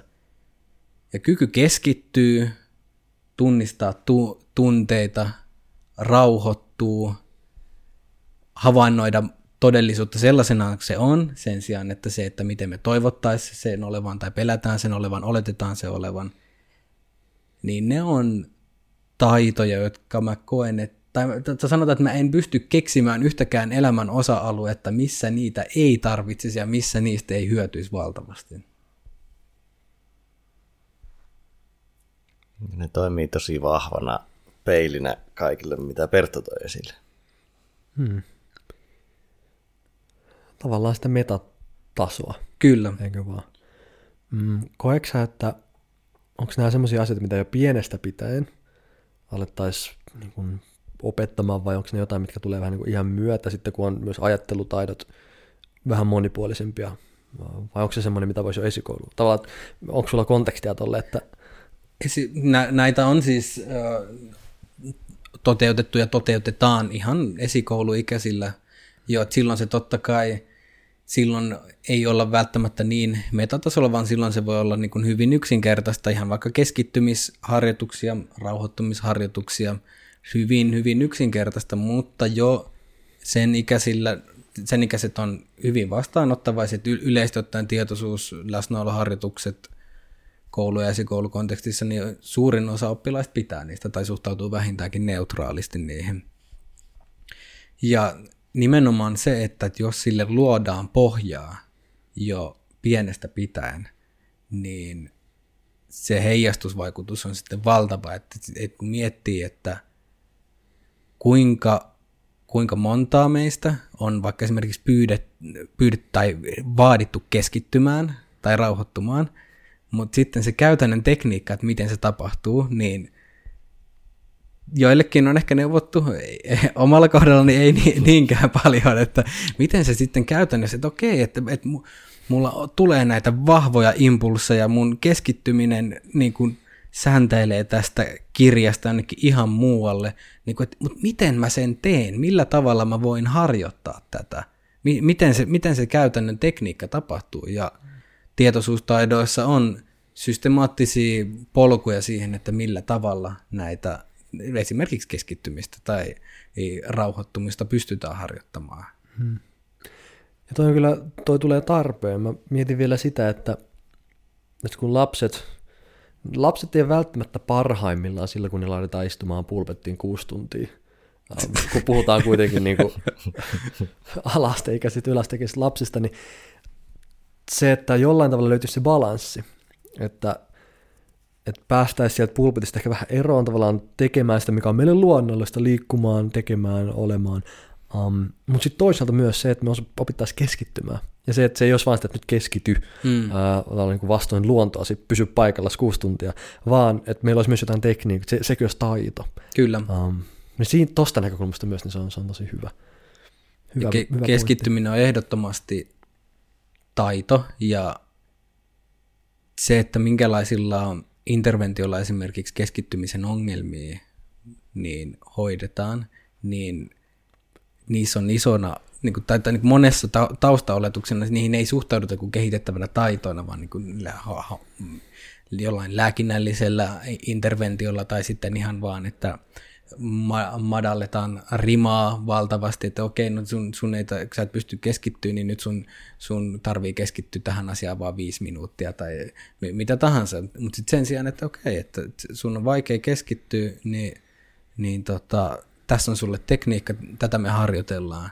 Ja jollain voi olla resistanssi siihen, mutta hyvin toteutettuna, niin siinä vaiheessa jokainen kun huomaa, että tämä toimii, niin se sisäinen motivaatio syttyy. Mm. Se saattaa joillakin tarvita pientä ulkoista motivointia siihen, mutta siinä vaiheessa, kun vaikutukset huomaa, koska hajoileva keskittyminen on helvettiä. Että mitä enemmän se hajoilee, niin sitä va- negatiivisemmin se vaikuttaa elämänlaatuun ja mm. vakavilla, vakavia ADHD, ADD, ongelmia omaavia, niin kuin ei se ole millään tavalla siistiä, että sä et pysty keskittymään ja ajatus säntäilee, systemaattinen, systemaattinen toimiminen muuttuu mahdottomaksi. Ja, just, ja sitä ei tarvii olla vakavasti keskittymisongelmainen, etteikö siitä voi syötyä, etteikö se semmoinen, etenkin nykypäivänä, missä huomio kyllä kalastella, jokainen haluaa sun huomion ja, ja on myös taitavia koneistoja, millä sitä huomioon pyritään kaappaamaan digitaaliseen ympäristöön tai minne tahansa. Mä olin just sanomassa, että nimenomaan vastareaktiona tälle meidän ajan niin kuin, spitaalille siinä mielessä, että kun kaikesta tehdään mahdollisimman nopeata, helppoa, hauskaa, mutkatonta, siis pelit, erilaiset sosiaaliset mediat, palvelut, niin pyrkii antaa meille sen niin kuin palkinnon mahdollisimman mutkattomasti. Niin se, että sitten kun oppimisessa me ei välttämättä saada niitä koukkuja heti, niin sitten ei me kuitenkaan turhauduttaisi. Tavallaan, että jos, me, jos niistä nopeista ratkaisuista tulee normi, niin silloin me ollaan pulassa. Ja se, että osattaisi keskittyä ja olla myös vähän pitkäjänteisempiä. Että jotkut asiat, niin sulla menee kuule kaksi vuotta, että saa, joskus menee puoli elämää. Mm, että niin kuin, äh, et jos sä et nyt saa heti viikossa tuloksia, niin älä nyt vielä hermostu. Niin se on kyllä tosi hyvä taito, että osataan pitää päämme. Ei, ei heti niin kuin jotenkin luovuteta. Ja siihen tarvitaan kyllä myös tekniikoita, siis se on taito. Kyllä. Tuossa puhuitte siitä, että kuusi tuntia istumista ja keskittymistä on vaikeaa, mutta käytännössä vielä vaikeampaa se on niin, että vartin pätkissä purat hirveästi energiaa ja mahdollisesti vaikka pelaat jotain peliä kännykällä. Ja teet sitä koko ajan niillä tauoilla ja sitten yrität palata siihen keskittyneeseen rauhalliseen tilaan, niin se, että kuinka iso merkitys sillä olisi sille transitiolle vaikka välitunnista siihen oppimiseen. Niin kuin välituntien merkitys on tosi iso, mutta se transitio on tosi vaikea. Että miten sä tulet siltä tosi energisestä maailmasta, mikä on yleensä vielä hauskaa ja leikkisää, mm. tai no, jotain täysin muuta kuin se oppiminen mm. usein. Kyllä. Niin, niin tuohon ja. helpottaa sitä siirtymää. Ja miten myös tehdään koulusta ja luokasta sellainen paikka ja ympäristö, missä on helppo ja mahdollista keskittyä. Siis ihan vaan missä se ilmapiiri ja siis jo pelkästään niin kuin sisustus ja kaikki tämmöisetkin asiat vaikuttaa. Kyllä. Et kun miettii, että et tota, et, et kun me päästään semmoiseen niin kuin, joko flowhun tai ylipäätään päästään niin keskittyneeseen tilaan, niin se ei tule hetkessä. Me tarvitaan siihen niin kuin, ehkä 5, ehkä 10, ehkä 15 minuuttia, mutta sen katkaisee jopa niin kuin ihan vaan, että hei ope, ja sitten se tavallaan su, se saa sun huomioon, ja sitten taas pitää niin kuin lähteä, että mitäs mä olinkaan lukemassa. Niin jotenkin se, että että miten myös luodaan sellainen ympäristö, missä meidän on helppo niin kuin uppoutua. Miten me voidaan niin kuin unohtaa ajan taju ja unohtaa niin kuin kellon juokseminen. Niin että sekin vaatii niin kuin myös muita elementtejä kuin vaan se, että meillä on pari tekniikkaa, vaan se on kokonaisuus. Joo, että, kyllä, kyllä Että on turvallista olla, on tuntuu hyvältä, uskaltaa. Että se on koko se koulun ilmapiiri, mikä tekee sen, että siellä on mahdollista oppia. Ja sitten yksi, mikä ehkä helposti unohtuu, tässä on se, että eihän tarkoitus ole vain olla hiljaa ja keskittyä vaikkapa lukea, vaan se, että sä pystyt keskittymään ja olemaan tietoinen asioista, niin se auttaa myös aktiivisissa jutuissa todella paljon, koska sä pystyt olemaan sinne läsnä ja ammentamaan sitä kaiken. Mä heitänkin teille kysymyksen, mikä on hankala. Um, mitä mieltä olette matkapuhe, siis älypuhelimista ja koulu, siis sen risteyksestä? Um, onko tähän helppoa tai oikeaa tai väärää ratkaisua? Pitäisikö puhelimet ottaa pois? Jos ne käytetään, niin osataanko me jollain tavalla rajoittaa niiden käyttöä ja se, että oikeasti niitä käytetään siihen, mitä haluttaisiin. Ja koko tämä niin kuin paradoksi tässä, että, että onko ne hyväksi vai huonoksi meille koulussa. No, tässä olisi ollut tietotapaa mun toinen, toinen, toinen tota noin, niin, mullistusehdotus on tietynlainen antidigitalisaatio, mikä, missä on, sanotaan, että näkemykset on muuttunut viimeisten vuosien aikana valtavasti, mutta ennen kaikkea älypuhelimet on semmoinen, että mä en näe mitään perustetta sille, että minkä takia älypuhelin pitäisi olla taskussa silloin, kun opiskellaan. Ja, ja ajatus siitä, että esimerkiksi kun opiskellaan, niin ne kerättäisiin johonkin laatikkoon, mistä ne otetaan sitten, kun lähdetään välitunnilla, niin tuntuu mun mielestä viisaimmalta ja ennen kaikkea kaikkien etua palvelevaksi, koska myös oppilaat itse saattaa sen jossain vaiheessa, tai niin kuin sitä ei tiedosta silloin, kun sä oot tottunut siihen, että sä, koko ajan sulla on Snapchatti päällä, sä, sä, sä, sit sä teet vähän aikaa, sitten kaveri laittaa viestin, sitten koko ajan se huomio palloilee, jolloin se opiskelu on äärimmäisen raskasta, etenkin jos teet vaikka jotain matematiikkaa tai jotain vahvaa niin kuin keskittymistä vaativaa, niin kun sä koko ajan rikot sitä, niin se on jatkuvaa semmoista edestakas veivaamista, mikä on kognitiivisesti todella kuluttavaa. Tästä, tästä tuli ihan niin tämmöinen mielenkiintoinen anekdootti niin muut, muutama viikko sitten, kun yhdelle oppilaalle sanoi, että kun meillä on pikkasen vapaamuotoisempaa tuo opiskelu, mitä oppilaat saa käyttää kännyköitä, ää, kännyköitä niin kun, että se on heidän vastuullaan sitten, että milloin eivät ota pois. Mutta monelle käyn sanomassa, että, että tarkkailepa nyt tätä näin, että mitä jos nyt teet puoli tuntia, laitat sen puhelimen lentokonetilaan, puoli tuntia teet tehtäviä, sitten 15 minuuttia ihan täysin meet sinne YouTubeen tai mitä tahansa.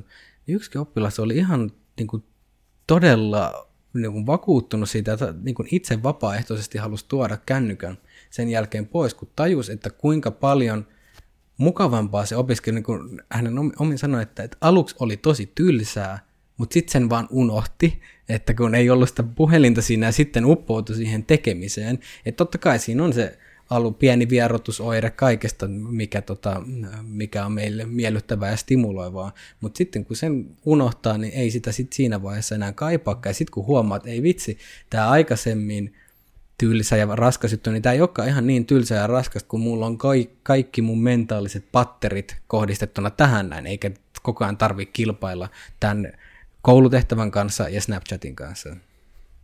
Mentaalinen patteri. Oh, onpa hyvä. Niin, koska mä lähinnä mietin sitä, että, että sehän on ihan uskomaton niin kuin keino, kun meillä on internet apuna. Että se, että jos seitsemänvuotiaalla on Google taskussa, sillä on enemmän niin pääsyä tietoon käsiksi kuin yhdelläkään presidentillä 80-luvulla. Niin on se aika siistiä, että se seitsemänvuotias niin saa tämmöisen mahdollisuuden. Um, mutta siinä on totta just nimenomaan se toinen puoli että jos se vie meiltä sitä keskittymistä, niin se on tosi huono. Ja se, että oppiiko ne kuitenkin sit omalla vapaa-ajalla niin kuin, käyttämään niitä ihan niin varmasti, eikö vaan? Sitä ei välttämättä tarvita niin kuin, joo, ku, kyllä. Mutta se, että pitäisikö siinä olla jonkinlaista valmennusta niin kuin, niiden puhelinten, tai jotenkin, että et, et, et, onko tämä niin asia, missä taas jätetään vähän niin kuin oman onnensa nojaa, vai pitäisikö ne jollain tavalla pystyä niin kuin oikeassa kontekstissa, oikealla tavalla, oikealla niin vastuullisella otteella ottaa osaksi sitä oppia, opetusta, ettei siitä tulisi niin erillinen asia. Niin tämä on, niin kuin, tää, on vaikea, ja mä, mä oon ihan samaa mieltä, että, että niin kuin ne häiriötekijät impulsit, mutta niin ei me tarvita niitä luokkia. Siis se, se, se voi niin oikeasti tehdä kaikesta vaan hankalampaa. Mutta se, että onko parempi, että ei ole mitään, vai että me osataan jotenkin fiksulla tavalla niin kuin, käyttää niitä.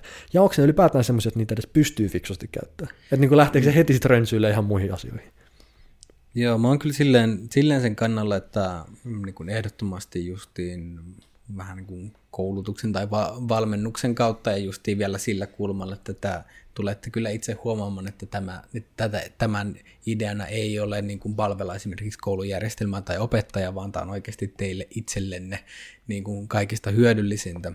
Mutta sitten se, sanotaan, että pysyn silleen avoimena, että jos joku keksii, että miten tämän pystyy järkevästi toteuttaa niin kuin vaikka nyt jos mietitään tämmöistä perusluokkaympäristöä, että millä tavalla se saadaan, saadaan niin kuin, ettei tarvitse mennä ikään kuin tämmöiseen hard no-politiikkaa, että nyt tunnilla ei. Että jos siihen löytyy joku, joku välimuoto, että millä tavalla, millä tavalla oppilaat saadaan, saadaan niin kuin ikään kuin, ö, käyttämään niitä viisasti, mutta mä vaan mietin sen, että jos meillä on 45 minuutin slotti, missä, missä tarkoituksena on opiskella, niin mun on tosi vaikea vaan, ellei se niin kuin nimenomaan se opiskeltavaihe sisällä jotain tiedonhakua, mihin sitä voi käyttää, mun on vaikea vaan keksiä perustelu, että miksi täytyisi ottaa yhteyttä johonkin sen luokkahuoneen ulkopuolella olevaan, kun jos miettii omaakin opiskelua, niin kyllä se on se puoli tuntia, 45 minuuttia yhdessä putkessa, niin ehdottomasti parasta pitää se kännykkä kokonaan pois. Et silleen, että kun sieltä todennäköisesti tulee, hyvin epätodennäköisesti tulee mitään niin akuuttia, mitä mä tarvitsisin just sen niin kuin puolen tunnin sisällä, että kun mulla on se fokusta vaativa tehtävä, niin mm. sitten, että mä, nyt mä, mun, mä, mun täytyy saada tämä uutispäivitys tai vastaava. Niin. Se, siis enkä mä sillä ehkä ajatellutkaan, että siellä niinku uutisia selataan tai muuta, vaan ehkä se, että jos te mietitte vaikka ylioppilastutkintoa tai um, tästä koetilannetta, ylipäätään vaikka peruskoulussakin koetilannetta, niin hyvin harvoin me ollaan työelämässä tilanteessa, että et meidät eristetään tilaa, missä me ei saada olla muiden kanssa missään kontaktissa, eikä käyttää apuvälineitä. Niin se, se ei ole välttämättä se, niin kuin, mikä on se, että niin kuin, tämä mittaa, että onko sä pärjääksä tulevaisuudessa vai et. Niin se, että vaikka se työvälineiden käyttö, niin se on taito myös, mutta se, että työvälineiden oikea käyttö, niin mm. sekin on taito. Jotenkin, että, että sitten jos me niin kuin yritetään kokonaan jättää ne pois, niin musta se ei ole kuitenkaan se, mitä me sitten kuitenkaan työelämässä välttämättä. Siis kyllähän me käytetään kaikki mahdollisia lähteitä ja keinoja ja muita, niin tämäkin on ehkä vaikea, että on, on kuitenkin peruskoulutus semmoinen, missä sitten niitä ei vielä pidä ottaa mukaan, tai, tai, tai onko se sitä hard no vai ei. Mm. Mutta no jaa, jos vaan löytyisi se kultainen keskitie, niin. se olisi se varmasti paras. Niin, vaikea sanoa keskitiestä. Oma suhtautuminen on aika antidigi myös työelämässä, ei vain koulutuksessa. Jopa niin kuin itseäänikin pitää, vaikka olen suhteellisen tietoinen, niin aika paljon rajoitan vaikka lentokonetilalla ja tämmöisille.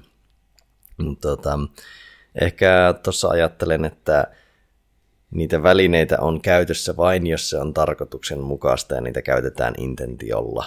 Hmm, Eikä kyllä, ne ole semmoisia mm, harhautusvälineitä, eikä myöskään pakovälineitä, koska kyllähän se rikkoo oppimista, että jos vaikka matikassa et saa ratkaistua vaikeaa tehtävää, mutta sulla on sitä dopamiinia sillä taskussa. Sulla on se palkinto siellä taskussa. Juuri näin, kyllä. Tavallaan kun, kun tulee vaikea hetki tai vaikka keskittyminen pirstaloituu, niin sulla on aina olemassa kanava saada joku tyydytys.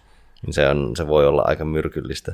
Et siinä mielessä on vahvasti sen kannalla, että kaikissa tilanteissa, missä ei tarvita puhelinta tai digilaitteita, niin niitä ei ole siinä läsnä. Mutta silloin kun opetellaan vaikka niiden käyttöä, tiedonhakua tai mm. median lukutaitoa ja kyllähän tuo, minkä Pertto heitit se, että olisi joku tunti vaikka, missä pystyttäisiin jopa reflektoimaan niin jopa somen käyttöä tai niin tuommoista, mitenkä toimitaan internetissä tyyppisesti, ja ne ei tarvitse edes olla minun mielestä koulukontekstin asioita, vaan että miten te käytätte puhelinta. Niin. Nyt on vaikka mm. puhelimen mm, käyttötunti. Kyllä, kyllä. Joo, joo. Ja sitten sillä voi kaikki vähän niin kuin puhalla osittain omiaan, ja sitten niitä voisi reflektoida. Tai vaikka käsitellä sitä, että miten, teidän, miten paljon teidän vanhemmat on puhelimessa ja kaikkea mm. tämmöistä. Jep. Näistäkään asioista, näistä ei ole mitään pitkittäistutkimusta vielä, niin meidän on tosi vaikea sanoa, että mitkä on ne vaikutukset. um, niin kuin Itse asiassa hyvällä, on aika hyviä. Mutta kuinka pitkiä? Siis sitä, että mitä vaikka älypuhelimet on tehnyt asialle X tai Y, tai miten sosiaalinen media on vaikuttanut politiikkaan 30 vuoden aikajänteellä, semmoista siis sitä. Joo, semmoista ei, mutta mm. kyllä niin kuin koulumaailma ruutuaikatutkimuksia on tuossa, just kävin kuuntelemassa tässä yliopistolla tässä vieressä kruunuhaassa oli siitä, että miten ruutuaika vaikuttaa ja millainen ruutuaika vaikuttaa negatiivisesti ja millainen positiivisesti. Mm. Koska oli tavallaan osa-alueita, että ruutuaika on tosi huono termi. No jep. Koska se on just se mustavalkoinen. Mm. Mm. Mutta sitten jos sä käytät vaikka blokkaamiseen tai johonkin luovaan tai vaikka se oli ihan mielenkiintoinen, että toimintapelit oli tosi negatiivisesti korreloiva hyvinvoinnin ja opintomenestyksiä mun kanssa, mutta toimintapeliserverin ylläpito oli positiivinen, niin. koska se oli luomista ja ylläpitoa muille. Ja voi olla, että tässä on niin monta asiaa, mitkä sekoittuu, niin me ei vielä oikeastaan ehkä ymmärretä tarpeeksi hyvin tätä niin kuin asiaa. Siis mä lähinnä mietin siitäkin näkökulmasta, että, että kun mainitsit siitä, että vaikka se matikan ongelma ja sitten taskussa on se dopamiini, niin se, että, että toisaalta eihän se niin kuin tiedon haku ja se Google ei ole se, mistä se dopamiiniryppy tulee, vaan niin kuin tavallaan ne on ne sosiaalisen median pallot. Jos jotenkin pystyisi rajoittaa sitä silleen, että, että, tota, että me pystyttäisiin niin erottaa ne, mitkä toimii meidän niin kuin, dopamiinikeskuksen kautta, ja sitten ne, mitkä on puhtaasti niin kuin, apuvälineitä. Niin. Tuossa se aika hauska, jos koululla olisi niin kuin wifi-pakko. No, kun mä olin just ja niin, sitten siihen niin. wifi-verkkoon voisi vaan estää firewallilla tietyt sivustot ja tietyt sisällöt ja kaikki tommonen. No, kun tää oli jolloin sitä mielessä... pystyttäisiin käyttämään selkeällä intentiolla, että kukaan mm. ei edes harhautuisi vahingossa. Niin, että et kun, kun astut luokkaan, niin sen luokan sisällä toimii Google ja Wikipedia. Sillä lailla, että et, et mm. jollain tavalla pystyttäisiin, niin kuin, että ei tule sitä halua niin kuin, sit vähän vahingossa hairahtaa sinne Mut si- siinä Snapchatin niinku, puolelle. Tietyllä tapaa, että puhutaan nyt, nyt työkaluista, niin siinä niin tietoisuustaidot on se, niiden harjoittaminen on tietyllä ennen kaikkea se mielen, ty- koska mieli on myös työkalu, joka on myös semmoinen, jonka käyttöä me ei niin kuin opetella sillä tasolla, että me, me mennään muutama taso alaspäin, että mitä se mielen niin kuin, vähän niin kuin alakategoriasta tapahtuu, mutta niin kuin ylemmällä tasolla, että miten, miten mieli toimii. Esimerkiksi just, että millä tavalla reagoin, kun tulee impulssi siihen, että nyt tämä matikka alkaa vituttaa, tekisi mieli katsoa vähän YouTubea, niin kun siihen on tekniikka, siihen on tapa tunnistaa se, että ei vitsi, nyt mulla nousee tämä impulssi. Mä tiedän, että se, tun, se mä saan hetken mielihyvää, mutta se romuttaa koko tämän mun meneillään olevan prosessin.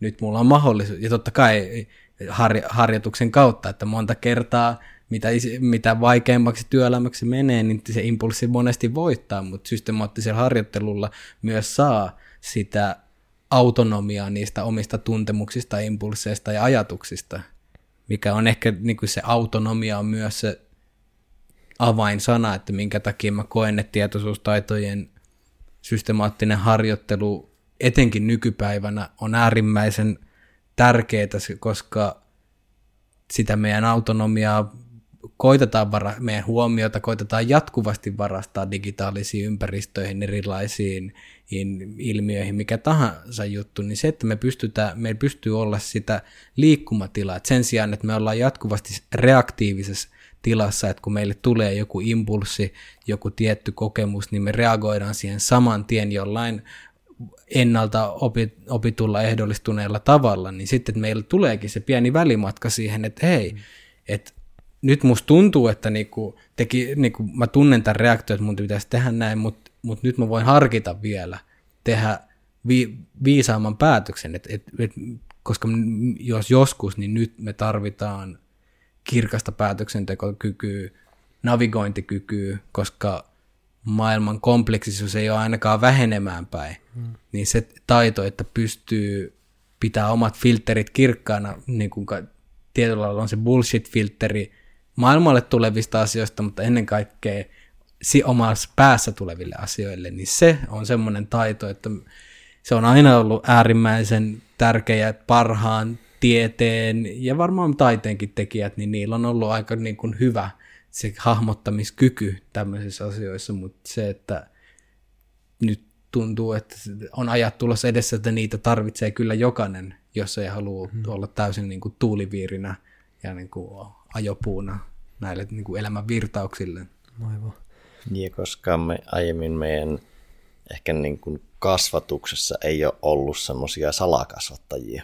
Siinä mielessä vaikka, että se Facebook tai no puhutaan nyt ehkä yleisesti kaikista somepalveluista ja internetistä, niin se on tavallaan yksi kasvattaja, joka on vähän niin kuin toimii siellä välitunneilla tai pulpetin alla ja se kasvattaa aina minuutin kerrallaan, mutta monta tuntia päivässä. Että semmoista tahoa ei ole aiemmin ollut, että ehkä kylällä joku lapsi on saattanut matkalla jutella jollekin Pertille ja se on kertonut jotain tarinoita ja vanhemmat kertoo kotona, että no ei, no Pertti on vähän hassu, että se kertoo tommosia. Mutta sitten tavallaan se informaatiomäärä, mitä siltä tulee, niin se, että sillä on, siihen olisi joku kyky suodattaa. Mm. Tai voisiko tästä vetää johtopäätöksen, että ympäristön rooli on kasvanut niin kuin Mm. Joo, sen ja- ja lapsen si- ke- ke- joo. ja kasvussa. Ky- Et siinä missä ennen ehkä sitten tämmöisiä salakasvattajia hyvä termi, semmoisia ehkä sitten ollut siinä määrin, niin nyt se ympäristö salakasvattajineen on isommassa roolissa. voi miettiä, että, että justiin vaikka kun sulla on sosiaalisen median kautta yhteys kaikkiin sun ikätovereihin, niin sun ikätovereista tulee yhä enemmän sun kasvattajia. Ja sanotaan, että vaikka nuorilla on paljon hyviä ideoita, niin tämmöisissä viisautta ja kasvatusta koskevissa, koskevissa asioissa ei niinkään. Että on niitä hyviä ideoita, mutta paljon enemmän niitä huonoja ideoita. Niin sitten, sitten kun sut kasvattaa muut teini-ikäiset, niin sitten no, siitä voidaan nähdä, että niin kun tarkastellaan, että minkä näköisiä, minkä näköisiä eläm, elämisen malleja syntyy vaikka laitosnuorten keskuudessa, joissa sun pääosin sut kasvattaa toiset laitosnuoret, niin minkälaisia ideoita se synnyttää, niin siinä mielessä tämä, niin kun, että saa autonomia kyky si- niin kun se, tehdä sitä itsenäistä päätöksentekoa myös siihen ympäristöstä riippumatta, ainakin, että on jonkinnäköinen tapa filteroida sitä, että, niin kuin, että onko nämä ideat nyt oikeasti hyviä ja niin kuin, että tarviiko mun mennä tähän, onko mulla niin kuin, myös sitten ehkä se rohkeutta, onko mulla rohkeutta irtaantua näistä asioista. Ja sitä kautta, kun kaikki ikäluokan niin kuin edustajat on siellä niin kuin tavoitettavissa, niin se lisää valtavasti vertailua. Ja Kyllä. Semmoista, että me ollaan niin ihan eri, me ollaan myös ihan erilaisessa ympäristössä niin kuin itsemme suhteen. Kyllä, kyllä. Um, ja siinä on niin kuin, tämä on ihan uudenlainen tilanne meille. Me on kymmenen vuotta käytännössä, niin ei me olla vielä niin kuin, me ollaan itsekin vasta oppimassa, että onko tämä niin hyväksi vai huonoksi mitä tästä tapahtuu. Meillä on vielä kolmekymppisiä, jotka olisi käynyt sen läpi. Mm. Ne on vasta kaksikymppisiä, että niin kuin, saa nähdä. Mun tuli mieleen tuossa, tota, oli hauska, hauska toi sun pointti, että et, et, et mielikin on työkalu. Niin Mä heitän teille retorisen kysymyksen. Ähm, että jos mieli on työkalu, niin kuka sitä työkalua käyttää? Se on, se on aika hyvä. Sanoisin, että tuossa on, tossa on aika loistava Jep. zen, zen koan niin kuin tämmöiselle meditaatioharjoitukselle, niin tää, tässä voi itse, itse kukin vaikka podcastin jälkeen niin istahtaa puoleksi tunniksi alaksi ja kysyä kysymyksen siihen vastaamatta, että, että kuka tätä työkalua käyttää. Jos mieli on työkalu. Kyllä. No joo. Jatkan tuosta Laurin pointista, että ne muut lapset tai teinit toimii kasvattajina, niin se, se on jo tavallaan itsessään niin kuin haastava tilanne. Mutta sitten kun siihen lisää yhtälön, että ne muut teinit kasvattaa sinua huomiovetoisilla alustoilla, jota ohjaa kaupalliset toimijat. Kyllä, yes, juuri näin. Niin sitten voidaan miettiä, että minkä näköiset niin kuin suuntaviivat ikään kuin, että mihin, se, mihin sitä kasvua ohjataan. Niin se on, se on tota, ihan varten otettava pointti. Mutta on kyllä semmoinen tematiikka, mihinkä koulun on minun mielestä velvollisuus jollain tavalla, niin kuin se ei voi tavallaan sivuuttaa sitä, että se on kotiasia, mm. tai se on joku sen henkilön oma asia, että miten se käyttää, Kyllä. vaan se, että ei sen tarvitse niin kuin, koulu ei tarvitse yrittää välttämättä voimakkaasti rajoittaa tai ohjata, mutta antaa valmiuksia mm. ja eväitä ymmärtää sitä. Just näin. Ja sitten sen niin kuin itsetuntemuksen kannalta, mikä tässä on nouskin, niin mietin, niin kuin, että, että, että jos jotain tietoisuustaidot on, niin se on lopulta se on itsetuntemuksen syventämistä. Sen tarkkailu, että mitä oikeasti tässä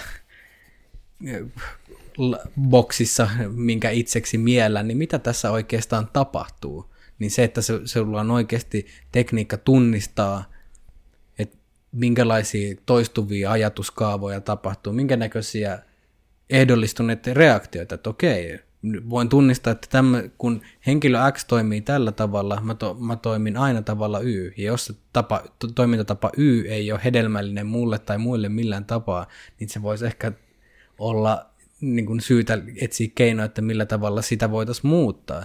Mutta se on ehkä ongelma, että justiin kaiken vauhdin ja stimulaatujen ärsyke tulvan keskelle eten, en, ja juuri tämmöisen ulkoistetun itsen, joka on ulkoistettu niihin selfieihin ja ka- kaiken näköiseen niin digitaaliseen presenssiin, niin silloin se harhauttaa aika paljon siltä, että mitäs nyt oikeasti tässä tapahtuukaan. Ja se ehkä haitallisin kierre lähtee sitten siinä vaiheessa, kun mitä enemmän se ulkoinen vetää puoleensa, niin sitä hankalammaksi se, ja kaiken paljon kipu, kipuliaammaksi se tulee tarkastella sitä, että mitä nyt oikeasti tapahtuukaan sisällä, jolloin se riippuvuus siihen ulkoiseen harhautukseen kasvaa koko ajan isommaksi isommaksi, se kyky itsereflektioon ja siihen aloillaan olemiseen muuttuu entistä vaikeammaksi ja vaikeammaksi, jolloin lopulta saadaan tilanne, että missä on jatkuvasti pakko olla stimuloituneena jonkun puhelimen kautta tai minkä tahansa aktiviteetin kautta, jotain, jotain, jotain, millä tavalla pystyn välttämään sen, että mitä sisällä tapahtuu. Ja siihen meillä on, tämä on tietyllä tapaa ollut ihmiskunnan ongelma niin, niin pitkään kuin varmaan tätä palloa ollaan tallattu, mutta nyt, meille, nyt meillä on niin teknologian puolelta, koska ne ei ollut isompia mahdollisuuksia skaalata sitä niin aivan toiseen eksponenttiin. Niin, se on, tästä oli tosi hyvä lause siinä Tristan Harrisin ja Tim Ferrisin keskustelussa, että niin ihmiskunnan ongelma on se, että meillä on kivikautiset aistit, keskiaikaiset instituutiot ja niin godlike technologies. Kyllä. Ja se ehkä just, että niin, sitten me pystytään, meillä on loistava mahdollisuudet skaalata meidän mieltä, että minkälainen meidän mieli on. Meidän, niin koskaan, se skaalausvoima ei ole koskaan ollut isompi. Mutta mikä, mikä sinänsä siis, siis skaalausvoima, se teknologia ei itsessään ole hyvä tai paha asia, se on vaan, se on vaan vahvistin. Mutta sitten se meidän pitää olla tode, todella, todella tarkka, että minkälainen biisi meillä soi siellä, se mitä me vahvistetaan, että mikä on se levy, mikä tuolla korvien välissä pyörii. Ja jos siihen ei ole mitään, mitään tapaa harjoittaa, tutkia, hoitaa sitä, niin sitten me ollaan siinä vuoden 2030 tilanteessa, missä ne, mie, ne suurimmat sairaudet on siellä korvien välissä, ja sitten voidaan miettiä, että jos meidän teknologinen kehitys jatkaa siitä, että missä se on nytten, vuoteen 2030, jolloin se on mielikuvitus vaan rajana, ja se teknologia skaalaa niitä sairaita mieliä, niin se on aika pelottava skenaario. Kyllä. Siirrytäänkö kolmanteen? Siirrytään. Ug. Nyt mentiin jo tavallaan vähän niin kuin yhteiskunta, yhteiskuntatasolle tuossa keskustelussa, että koulutuksesta puhuttiin enää hyvin vähän, vaikka kaikki, kaikki tem- tematiikka sitä sivusikin. Joo, se, siihen ehkä niin kuin, niin kuin, se oli perustelua, niin kuin pitkää perusteellista perustelua sille, että minkä takia koulujärjestelmässä, jolla on juuri tämä mahdollisuus saada niin kuin koko ikäluokka samalle formille, niin minkä takia tälle ryhmälle sitä kannattaa välittää. Joo, ja kun puhut, tai sanoin sitä, että kaikkia työkaluja kannattaa käyttää intentiolla, niin eri, eritoten mieltä. Kyllä. Ja kuinka moni sitä osaa käyttää kunnon intentiolla, niin se onkin eri asia. Mulla tuli mieleen, tota, mutta se on ikäluokka mainittu muutaman kerran jo, niin miksi me puhutaan niin paljon ikäluokista? Kun jotenkin, onko se vaan se, että kun meidän on niin helppoa niin järjestää se, että kun on se ikä, niin se on niin se ainut tekijä, mutta kun me ollaan kuitenkin niin erilaisia. Mä tiedän paljon viisivuotiaita, jotka on niin kymmenenvuotiaan tasolla, ja sitten mä tiedän toiseen suuntaan niin vanhempia, jotka niin kuin, niin kuin pärjää ihan perusituissakaan ja näin, niin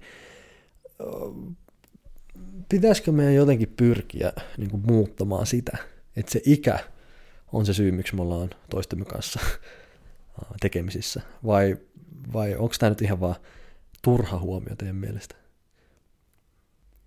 Niin, kyllä me mietitään, niin kuin iästä puhu, sanotaan jonnekin ehkä 25 vuoteen asti, niin sanotaan ihan niin kuin biologian tasolla niin kuin voi olla relevanttia puhua niin kuin ominaisuuksista, niin kuin, että, että on niin kuin tiedostaa lähinnä, että ne on eroavaisuuksia, mutta se, että kannattaako niin kuin miettiä niin kuin niitä hyvin semmoisina tarkkarajaisina kategorioina, niin sit se ei mun mielestä mm. ole hirveän relevanttia. Niin. Lähinnä kun tässä puhutaan edelleen mullistuksista, niin mietit, olisiko mm. tämä niin yksi mullistus, koska jotenkin koulu on kuitenkin aina kompromissi. Jos sä mietit sitä, että, että miten me saadaan paras potentiaali ihmisestä esiin, niin, tai miten me saadaan opetettua vaikka jotakuta, niin se on varmaan yksi ihminen, joka opettaa toista ihmistä. Siis niin kuin henkilökohtainen opetus, se on mm. tehokkaimmillaan silloin. Mutta koska se ei ole mahdollista, yksi, koska meillä ei ole tarpeeksi opettajia, kaksi, me ei voitaisiin maksaa, neljä, kolme, ei kaikki edes ole, niin kuin, ei se laatu olisikaan välttämättä hirveän hyvä, jos kaikilla olisi oma opettaja. Kaikki ei ole opettajia. Niin meidän on ollut pakko tehdä kompromissi, että yksi opettaa montaa. Ja nyt oli se luokkakoko sitten 20 tai 30, niin se on kompromissi siinä mielessä, että ehkä luokassa on kaksi tai kolme, joille se sopii se opettajan tyyli, koska muut haluaisivat ehkä vähän enemmän kuvia ja vähän jotkut haluaisivat enemmän tekstiä, enemmän esimerkkejä, jotkut haluaisivat vähän nopeampaa puhetta, jotkut hitaampaa puhetta. Ja siellä on ehkä ne kaksi ja kolme, joille se opettajan tyyli on just sopiva, mutta kaikille muille se on vähän niin kuin yli tai ali tai enemmän kompromissi. Ja se, että onko se nyt ikäluokka vai onko se sukupuoli vai onko se, mikä on se tekijä, niin se, että, että me järjestellään, niin kuin, laitetaan itsemme näihin niin kuin kompromisseihin, kompromissitilanteisiin, niin onko siinä jotain, mitä me voitaisiin miettiä uusiksi?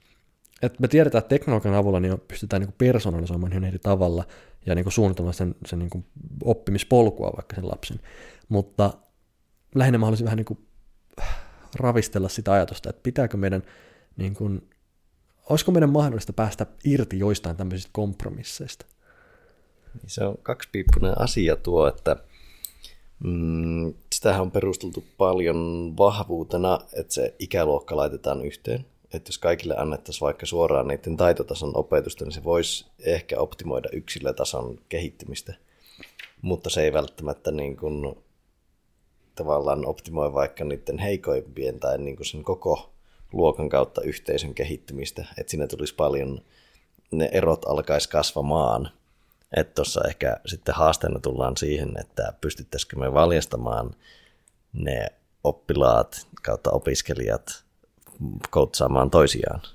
Että mm. ne hyvät pystyisi koutsaamaan huonompia. Se on niin kuin tämmöinen ikuisuusdilemma koulussa, mutta yksi perusteluhan just sille vähän niin kuin ikäluokkajaottelulle on se, että siihen saadaan se tietty diversiteetti, että ei olisi vaikka, että on pelkät auditiiviset on tuolla yhdessä luokassa ja ne on tiettyä taitotasoa, koska se ei niin kuin, tavallaan se on aika homogeeninen ryhmä. Niin taustalla mulla oli tässä se ajatus, kun yksi ystävä kertoi tuota opettajakoulutuslaitoksesta, että heidän profiili kertoo, että kun lapsi tulee seitsemänvuotiaana kouluun, niin ne on niin kuin henkiseltä tasoltaan niin, niin kuin kuuden ja yhdeksän välissä, tai, tai viiden, neljänkin yhdeksän välissä.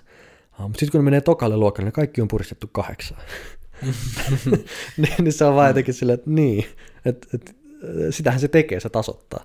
Mutta no, ehkä se sitten on hyvä se, ehkä siinä niin kun, uh, mietin, että voisiko kompromissi kompromissiin olla, olla se, että oli, olisi niin kun molempia. Koska se, se, että on, on kaikki, kaikki tota noin niin, su, sun, sanotaan nyt sitten biologiselta tai niin kuin, niin kuin iältään niin kuin samassa nipussa jonkin aikaa, niin se on todella hyvä ennen kaikkea siis juuri näihin aikaisemmin mainittujen pehmeiden arvojen niin kuin, kultivoimiseen, koska se myö, myötätunnon ja tämmöisten asioiden oppiminen on, on todell, se todellinen oppi on silloin, kun se tehdään semmoisessa ei täysin personoidussa ympäristössä, mutta sitten se, että olisi myös mahdollisuuksia siihen, että on sitä niin kuin tietyllä tavalla täysin personoitua, juuri sinulle optimoitua, niin kuin eriytettyä opetusta, niin että sitä, sitä voisi olla enemmän myös. Ja kyllähän niin kuin koulumaailma menee niin kuin koko ajan mennään enemmän ja enemmän siihen eriytettyyn, niin kuin räätälöityyn ö, malliin, mutta sitten se, että jos mietitään kun yhteisöä, niin se on myös äärimmäisen tervettä yhteisölle, että ne e, eri asioissa lahjakkaat ovat siinä samassa, samassa tilassa ja joutuvat tekemään yhteistyötä ja pikkasen tekee myös kompromisseja itsensä, koska sitten jos mietin semmoisen ääriesimerkin siitä, että on että minkälaiseen henkiseen kehitykseen se kasvattaa, että jos kaikki on super eriytetty ja on tottunut jatkuvasti siihen niin kuin itselle optimoituun, niin mikä se sietokyky sille epäoptimaaliselle on selkeä ja kyky tehdä yhteistyötä sen kanssa, joka ei esimerkiksi hiffaa sun pointtia sillä ensimmäisellä minuutilla, niin mi- mihin, mitä se tekee henkiselle kehitykselle, niin mä näen siitä niin kuin vaaran paikka, jotka näkyy tietyllä tapaa jo nyt niin kuin koulussa siinä, että kun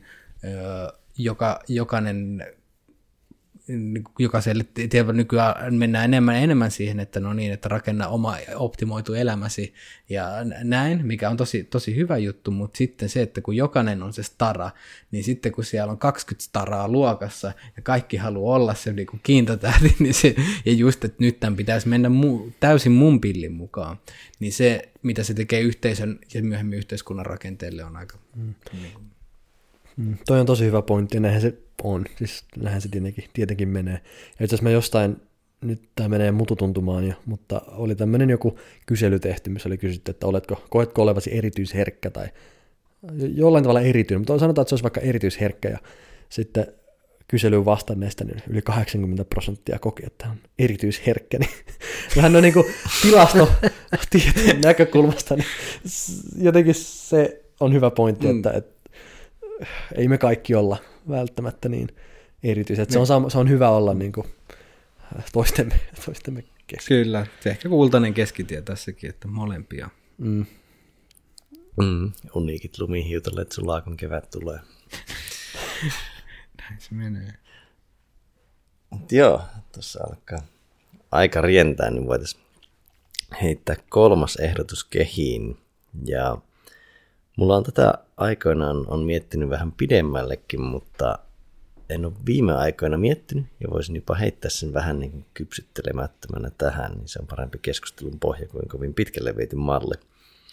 Eli ajatus on siinä, että mm, ja nimenomaan kuin ehkä oma tausta, kun toin tuossa koulutaustaa, opettajuustaustaa, niin mulla oli tosi voimakkaana ehkä semmoinen työelämälähtöinen kulma.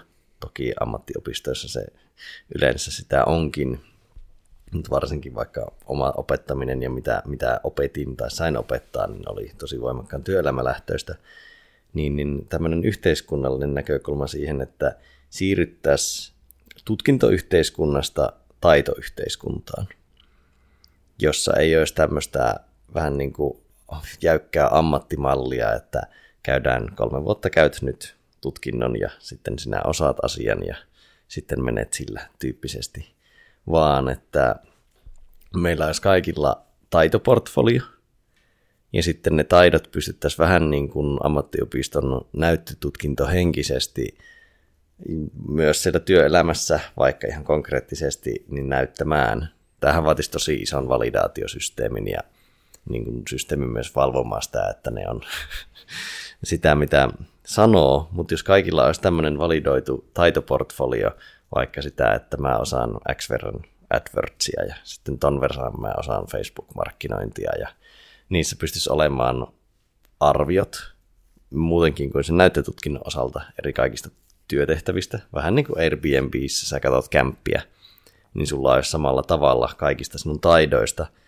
Ja se loisi tavallaan semmoisen tosi paljon joustavuutta siihen, että jos sä jäät työttömäksi, niin sä katsot, että nyt tarvittaisiin AdWords-osaajia, niin vedät kuukauden intensiivin. Kuukaudessa voi yhteen asiaan keskittymällä oppia aivan älyttömästi. Niin sä pääsisit vaikka AdWordsissa kuukaudessa pystyy varmaan pääsemään No ehkä konkreettista oppia ei voi hirveästi kerryttää, mutta tietotasolla sä voit päästä niin kuin aika hyvän markkinointiammattilaisen tasolle kuukaudessa ja pystyisit käymään tolleen targettina silloin, kun niitä taitoja tarvitaan ja sitä kautta vaikka työllistyä.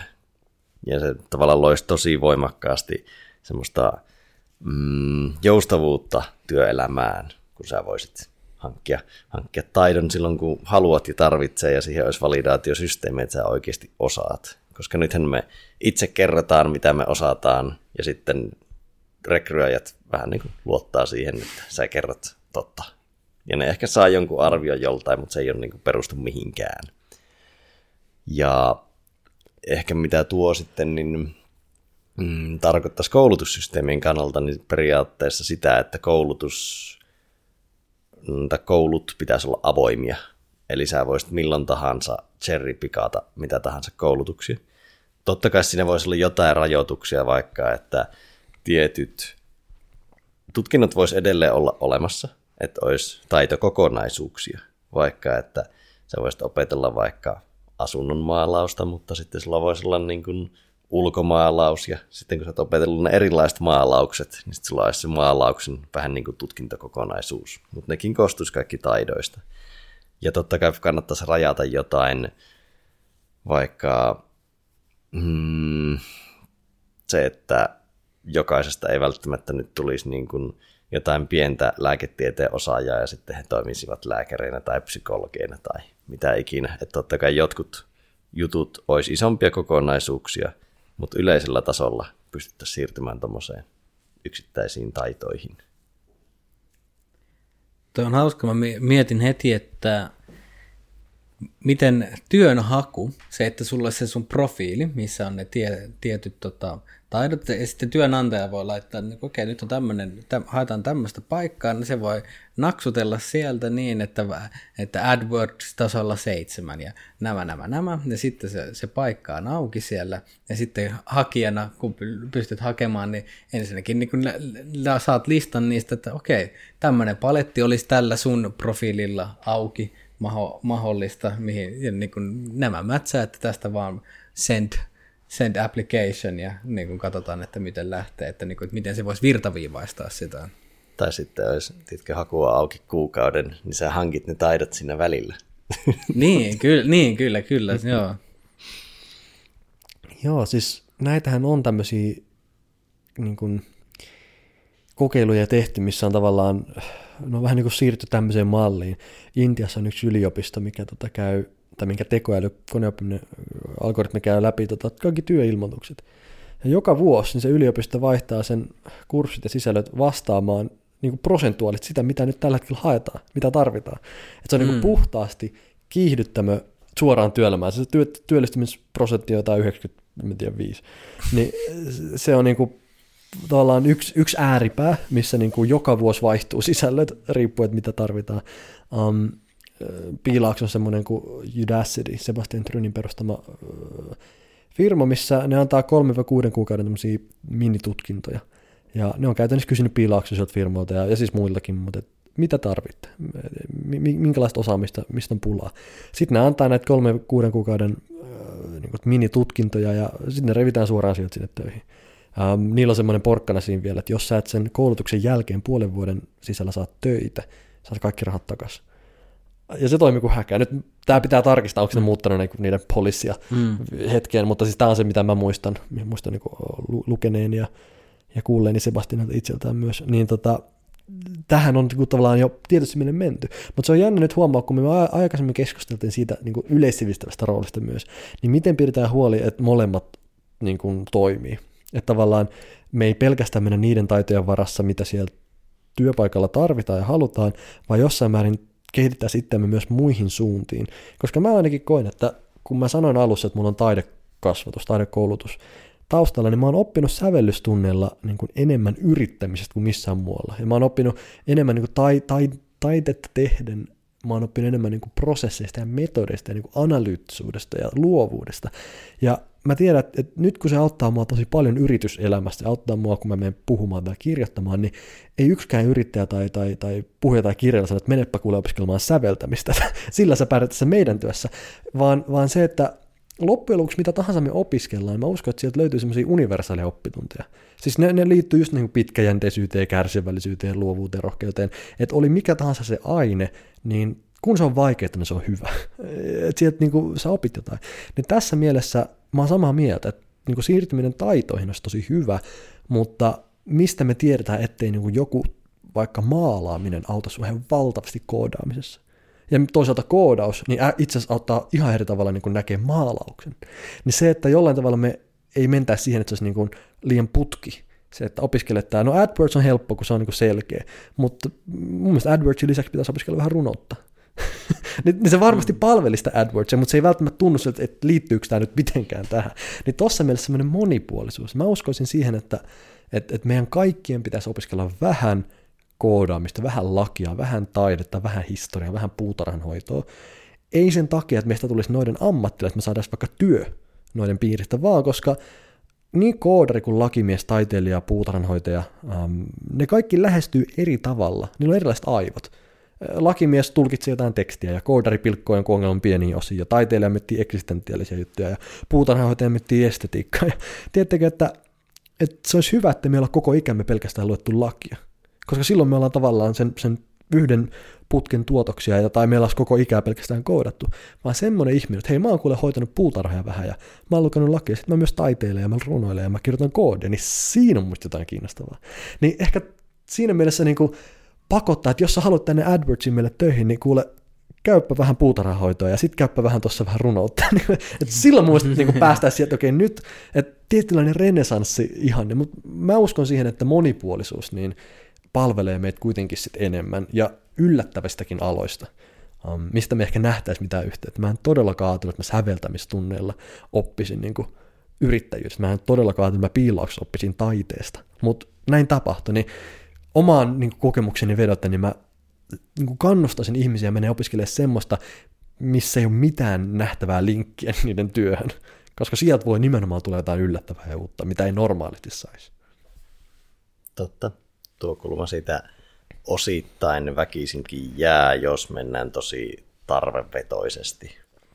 Mm. Et sitten tietysti, jos tuossa puhuttaisiin, niin kuin, että se olisi yhteiskuntatason malli, niin tähän voisi yhdistää algoritmin puolta siinä, että mitkä asiat on synergistisiä, vaikka estetiikan taju voisi mm. siis olla myös yksi kohtataito portfoliossa, ja se on maalauksessa aika tärkeäkin synergistinen taito – jolloin tavallaan voitaisiin luoda sellaista palettia vaikka, että se voidaan havaita, että runo, runoutta osaavat ovat hyviä AdWordsissa, koska ne osaa kirjoittaa hyviä niitä punchlineja tyyppisesti. niin. Siis mä, mä näen, että Mutta niin... osa, osa jää väkisinkin pois, semmoiset mm. tavallaan täysin outlier-jutut, että nyt, nyt opiskelin säveltämistä ja olen koodari tyyppisesti. Niin ehkä, ehkä semmoinen outlier ta- taitoslotti pitäisi myös olla, että missä sitten niin osoitetaan se, että on tehnyt täysin oman taitomuksensa ulkopuolisia asioita pa- paljon. Toihan on siis silleen niin kuin, hyvä ma- malli, mutta siinä on tosi paljon vastuuta yksilöllä sitten, että äm, et, et, et sanotaan, että yksilölle, joka, jolla on sitä rohkeutta ja kiinnostusta tutkia eri, eri alueita, niin toihan on niin loistava, koska sä voit kasata silloin juuri sen sen buffetin taitoja, mitä haluat, mutta sitten jos taas ei ole sitä taitoa, niin silloin, silloin se, niin kuin, että sitten saattaa vaan, että no, no katsotaan nyt, mitä tämä, mitäs tuolla Teboili haluaa, haluaa ja sitten se opiskellaan ne muutamat taidot ja mennään siihen perusputkeen, mutta niin kuin mahdollisuuksia se tarjoaa tosi paljon. Mutta... Ja ehkä voitaisiin, jos jotain raivetoa halutaan tehdä, niin rajata tyylisesti, mä en tiedä, onko aina se paras, mutta kovat ja pehmeät että yhtä paljon kovia, yhtä paljon pehmeitä, niin silloin ei tule sitä, että joku on pelkästään lukenut filosofia, runoutta ja taidetta eikä mitään muuta, ja sitten ei sitäkään, että toinen on pelkästään insinööri ja tekee vaan koodaamista ja AdWords. Tavallaan, että molempia olisi pakko olla vaikka yhtä paljon. Niin silloin ehkä tulisi niitä risteyksiä, että hei, että täältä pehmeästä mä tuon jotain tänne kovia, täältä kovasta mä tuon jotain tänne pehmeeseen. Se olisi myös hauskaa, että pitää olla koko ajan niin enemmän pehmeitä tai vähintään yhtä paljon. Eli tavallaan kerryttämällä pehmeitä sä ansaitsisit oikeutta opiskella kovaa. Esimerkiksi. Toi on, niin, itse, asiassa, toi on mun mielestä aika, aika niin kuin siisti kela siinä mielessä, että koska sille tavalla pystytään niin kuin, ainakin, jos ei varmistumaan, niin vahvasti viedä siihen suuntaan, että siellä se toimintaa ohjaava sydän olisi ikään kuin valmis kantamaan sen, sen vallan ja vastuun, että mitä sitten niin kuin ehkä tämmöiset kovemmat taidot tuo mukanaan. Niin. Mutta ehkä just niin järjestelmään koodattu tasapaino niin on kyllä niin siisti, siisti idea, että se on, niin kuin, että minkä niin kuin ihan miettii, että yhteiskunnan tasolla kaikessa muussakin olisi mahtavaa, että se tietynlainen kompensaatio vaikka hiilijalanjäljissä tuommoisena, että se olisi myös sitten tuommoisessa niin kuin taito, taitoasioissa. Se hauska myös voisi olla niin kuin, no totta kai tämä menee vähän yhteiskunnalliseen kontrolliin, mutta olisi tiettyjä vaikka tietoisuustaitojen tasoja, jotka olisi välttämättömyyksiä, että sä voisit toimia vaikka tietyissä ammateissa. Tai saa, niin kuin, saada pisteitä tietyistä taidoista. Kyllä. Niin ja se on hen, henkinen, henkinen kypsyys. Kypsyyskoe. Mutta se on taas, se menee kontrollin puolelle, mikä on silleen tosi haastavaa, koska sinne tulee väliinputoajia aina. Niin joo, ne- helppo tämä ei niin kuin millään. Tää sanotaan, niin se on just, tässä on niin kuin ideatasolla todella paljon mahdollisuuksia, mutta niin kuin käytännön toteutuksessa, toteutuksessa niin haastava, mutta ei mahdoton. Ja aina kun me mitataan jotain, tarkoittaa, että me annetaan jostain pisteitä ja jostain ei anneta pisteitä, niin me ainakin implisiittisesti kertaa, mikä on oikein ja mikä on väärin. Ja mm-hmm. siinä mielessä sit, mm, tietoisuustaidot ja muut, niin äm, mä vähän varoisin just sitä, että, että me yritetään niin kuin, laittaa vaikeita asioita semmoiseen niin kuin, äm, helppoon muottiin. Toisaalta me tarvitaan sitä, mutta pitää aina muistaa, että ne ei ole totuuksia, vaan ne on niin kuin jonkun tulkintaa, jonkun ää, arvio, jonkun niin kuin suunnan, näyt, suuntaan näyttäviä niin kuin konstruktioita. Vähän niin kuin joku persoonallisuustesti, eikö vaan? Että se, se on hyvä ja se on tärkeä, se on kiva, että sitä on, ja sä voit testaa, mutta se ei ole kiven hakattu totuus, että tämmöinen sä oot. Mutta se voi antaa suunnan. Ju- Ehkä just- tietoisuustaidossa jotain samanlaista, että, että ei, ei käsitellä niitä niin kuin ne olisi kokeita, tai, tai sille, että tässä on nyt sulle niin kuin loppukoe, vaan että, että se antaa suunnan, se ei välttämättä täysin oikeassa, mutta suurin piirtein okei, sä voit mennä tuohon työhön ok. Niin, niin ja siis tämä, on niin nimenomaan ajatusleikkinä hu, huikean, huikean hauska ajatus, että me, meillä voisi olla joku vaikka niin valaistunut persona tai testi, joka voisi vaan katsoa, että no niin, I see through you, että sinä olet kelpoinen tähän sinä, et, mutta sitten kun se viedään tänne ihmistasolle, milloin asiat menee monimutkaisemmaksi ja ego tulee peliin sun muuta, niin sitten ajatus siitä, että, että on henkisen tason vaikka määrittäjiä tolleen, no niin siitä sanotaan, että nykyiset kokeilut ihmisen historiassa, koska näitähän kokeiluja tietyllä tapaa on ollut, ja ne eivät ole olleet kovin hedelmällisiä ehkä niin, niin kuin hyvä, hyvässä suhteessa. No. Mutta mi, millä tota, niin kun, vähän kuin koulutustasolla ajattelit sitten, että niin kun siirryttäisiin enemmän tuonne, että et ei varmaan ihan, ihan vielä niin kun esikoulusta lähtien, Ei tuo ei ota oikeastaan kantaa peruskoulutukseen lainkaan. joo, Ehkä jopa niin kuin mennään tavallaan vasta siellä am toisen asteen tasolla tai Joo, jopa kolmannen. Ja Kyllä. ehkä niin kuin mä katson tuota niin kuin tosi paljon yhteiskunnan ja työelämän näkökulmasta, mm. en niinkään koulutustason lähtöisesti. Mutta tietysti ehkä toisella asteella siihen niin alettaisiin kiinnittämään siinä tapauksessa huomiota, koska si- silloin niitä taitoportfolioita alettaisiin kerryttämään mm. ja myös tavallaan kokeilemaan ehkä sitä suuntaa. Mutta tolla tavalla se kuulostaa, tietyllä tavalla siinä voidaan saada ne molemmat piirret, tai että et just vaikka esimerkiksi perusopetuksessa, missä- on se mm, ö, yle, yleissivistävä kulma, missä kokeillaan vähän kaikkea, kokeillaan aa, runoutta ja kokeillaan hitsaamista ja näin, niin milloin saadaan niitä semmoisia maistiaisia vähän pohjalle, mikä on tietyllä tapaa niin kuin loist, niin kuin edellytys sille, että sitten myöhemmin, myöhemmin pystyy sitten sitä niin kuin rajaamaan sitten tarkemmin ehkä omaehtoisesti. Niin. Tuo oli hyvä, kun otit esimerkiksi runouden ja hitsaamisen, koska sehän on ihan sama asia. Eikö ole? Miettikää nyt. Niin, totta. Kun tää on tavallaan just se, mitä mä hain tossa. Että kun sävellys ja yrittäjyys, niin ihan samalla runous ja hitsaus. Et varmaan tarkoittanut, mutta... En, Eikö en, vaan, että- en mutta näen, näen linkin heti, että joo, kyllä. Eli, eli moni voi ajatella, että ei hitsaamisesta ole mitään hyötyä runota ja toisinpäin, mutta arvaa mm. varmasti se on käsityöläisyyttä. Mm. Se on sitä, miten sä materiaalia tuotat, miten sä luot, miten sä luot linkkejä, miten sä luot yhteyksiä, miten sä teet rakennetta. Tämä on aivan sama asia. Kyllä, ja itse asiassa heti loin mielikuvan siitä, että kuinka runoilija ja hitsaaja, jotka aluksi kokee, että he eivät voisi olla kauempana toisistaan, niin kuin millä istuisi bissen ääreen, ja sitten muu, vähän kuin on alkoholilla pehmennetty sä, särmiä pois, ja alkaisi keskustella siitä, että mitä sä teet. Mm. Ja sitten siinä vaiheessa, kun molemmat tajuu sen, että vaikka toinen käyttää metallia toinen käyttää sanoja, mutta kuitenkin täysin niin kuin saman asian äärellä ja ni- nimeen samanlaisia esteettisiä kokemuksia, sun- niin tämä olisi itse aika hauska. Mm. Tässä olisi hyvä tämmöinen tosi TV. Nä, tämmöisiä pareja voisi ylipäätään miettiä lisää, koska niitähän on. niin, kyllä, kyllä. Um, mutta joo, kotitehtävä kaikille kuulijoille.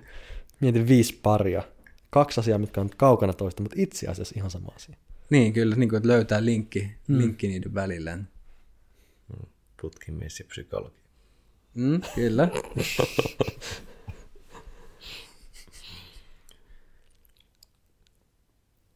Tuleeko mieleen vielä tuosta viimeisestä tematiikasta?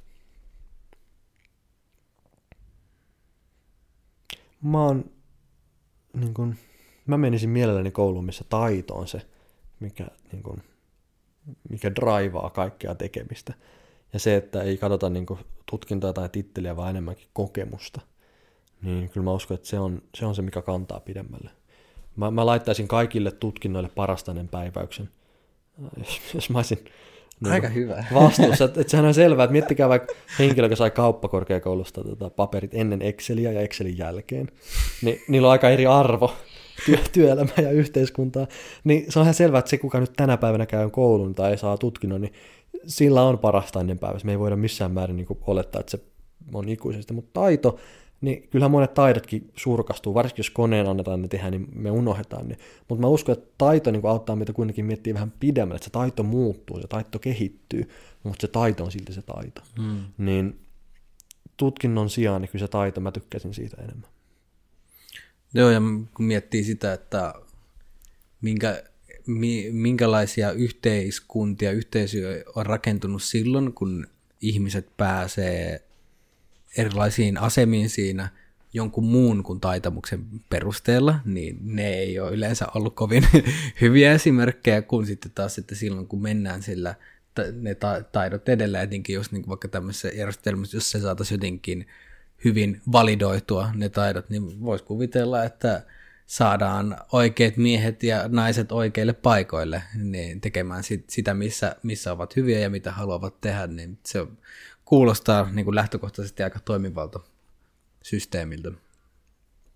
Jos tässä räppää vähän keskustelua kasaan, niin neljä sanaa, mitä nostaisin, niin luo aika hyvän oppimisen kautta koulujärjestelmän, niin intohimo, itsetunto, tietoisuus ja taidot. Siinä on aika hyvä beissi elämälle, jos nuo on hallussa. Sign me in. Kyllä. hei, kahden tunnin markkeri alkaa tuossa lähestyä, niin tuota, voitaisiin räpäätä tämä kasaan, tai ei tarvitse erillistä räppäystäkään. Mutta kiitos paljon, kuulkaa herrat keskustelusta. Kiitos, oli Nyt oikein antoisaa. Ei, ei vielä mullistettu koulujärjestelmää, mutta ehkä annettiin jonkun päähän siemeniä mullistamiseen. Kyllä, kyllä. Tässä on niin kuin sanotaan, että hyviä, hyviä eväitä ja justin radikaalit hätiköidyt tehdyt muutokset, oli ne sitten yksilö, yhteisö, yhteiskuntatasolla, niin ne ei yleensä ole kovin pitkäkestoisia, että annetaan, annetaan sen mullistuksen muhia. Ja toki nyt ir- irrotin meidät kontekstista siitä johtuen, että en itse hirveästi toimi kentällä, mutta toivottavasti Pertun kirja. Kirjalla on impaktia, toivottavasti Laurin tietoisuustaito-opeilla on impaktia tuolla koulutuskentässä. Ja sun kirjalla myös. Kyllä, juuri näin. Kaikkien meillä on jotain annettavaa. Ties, kiitos, kiitos paljon keskustelusta, niin tuota, ehkä palaamme näiden herrojen kanssa vielä toisen kerran. Mielellään. Kiitos paljon.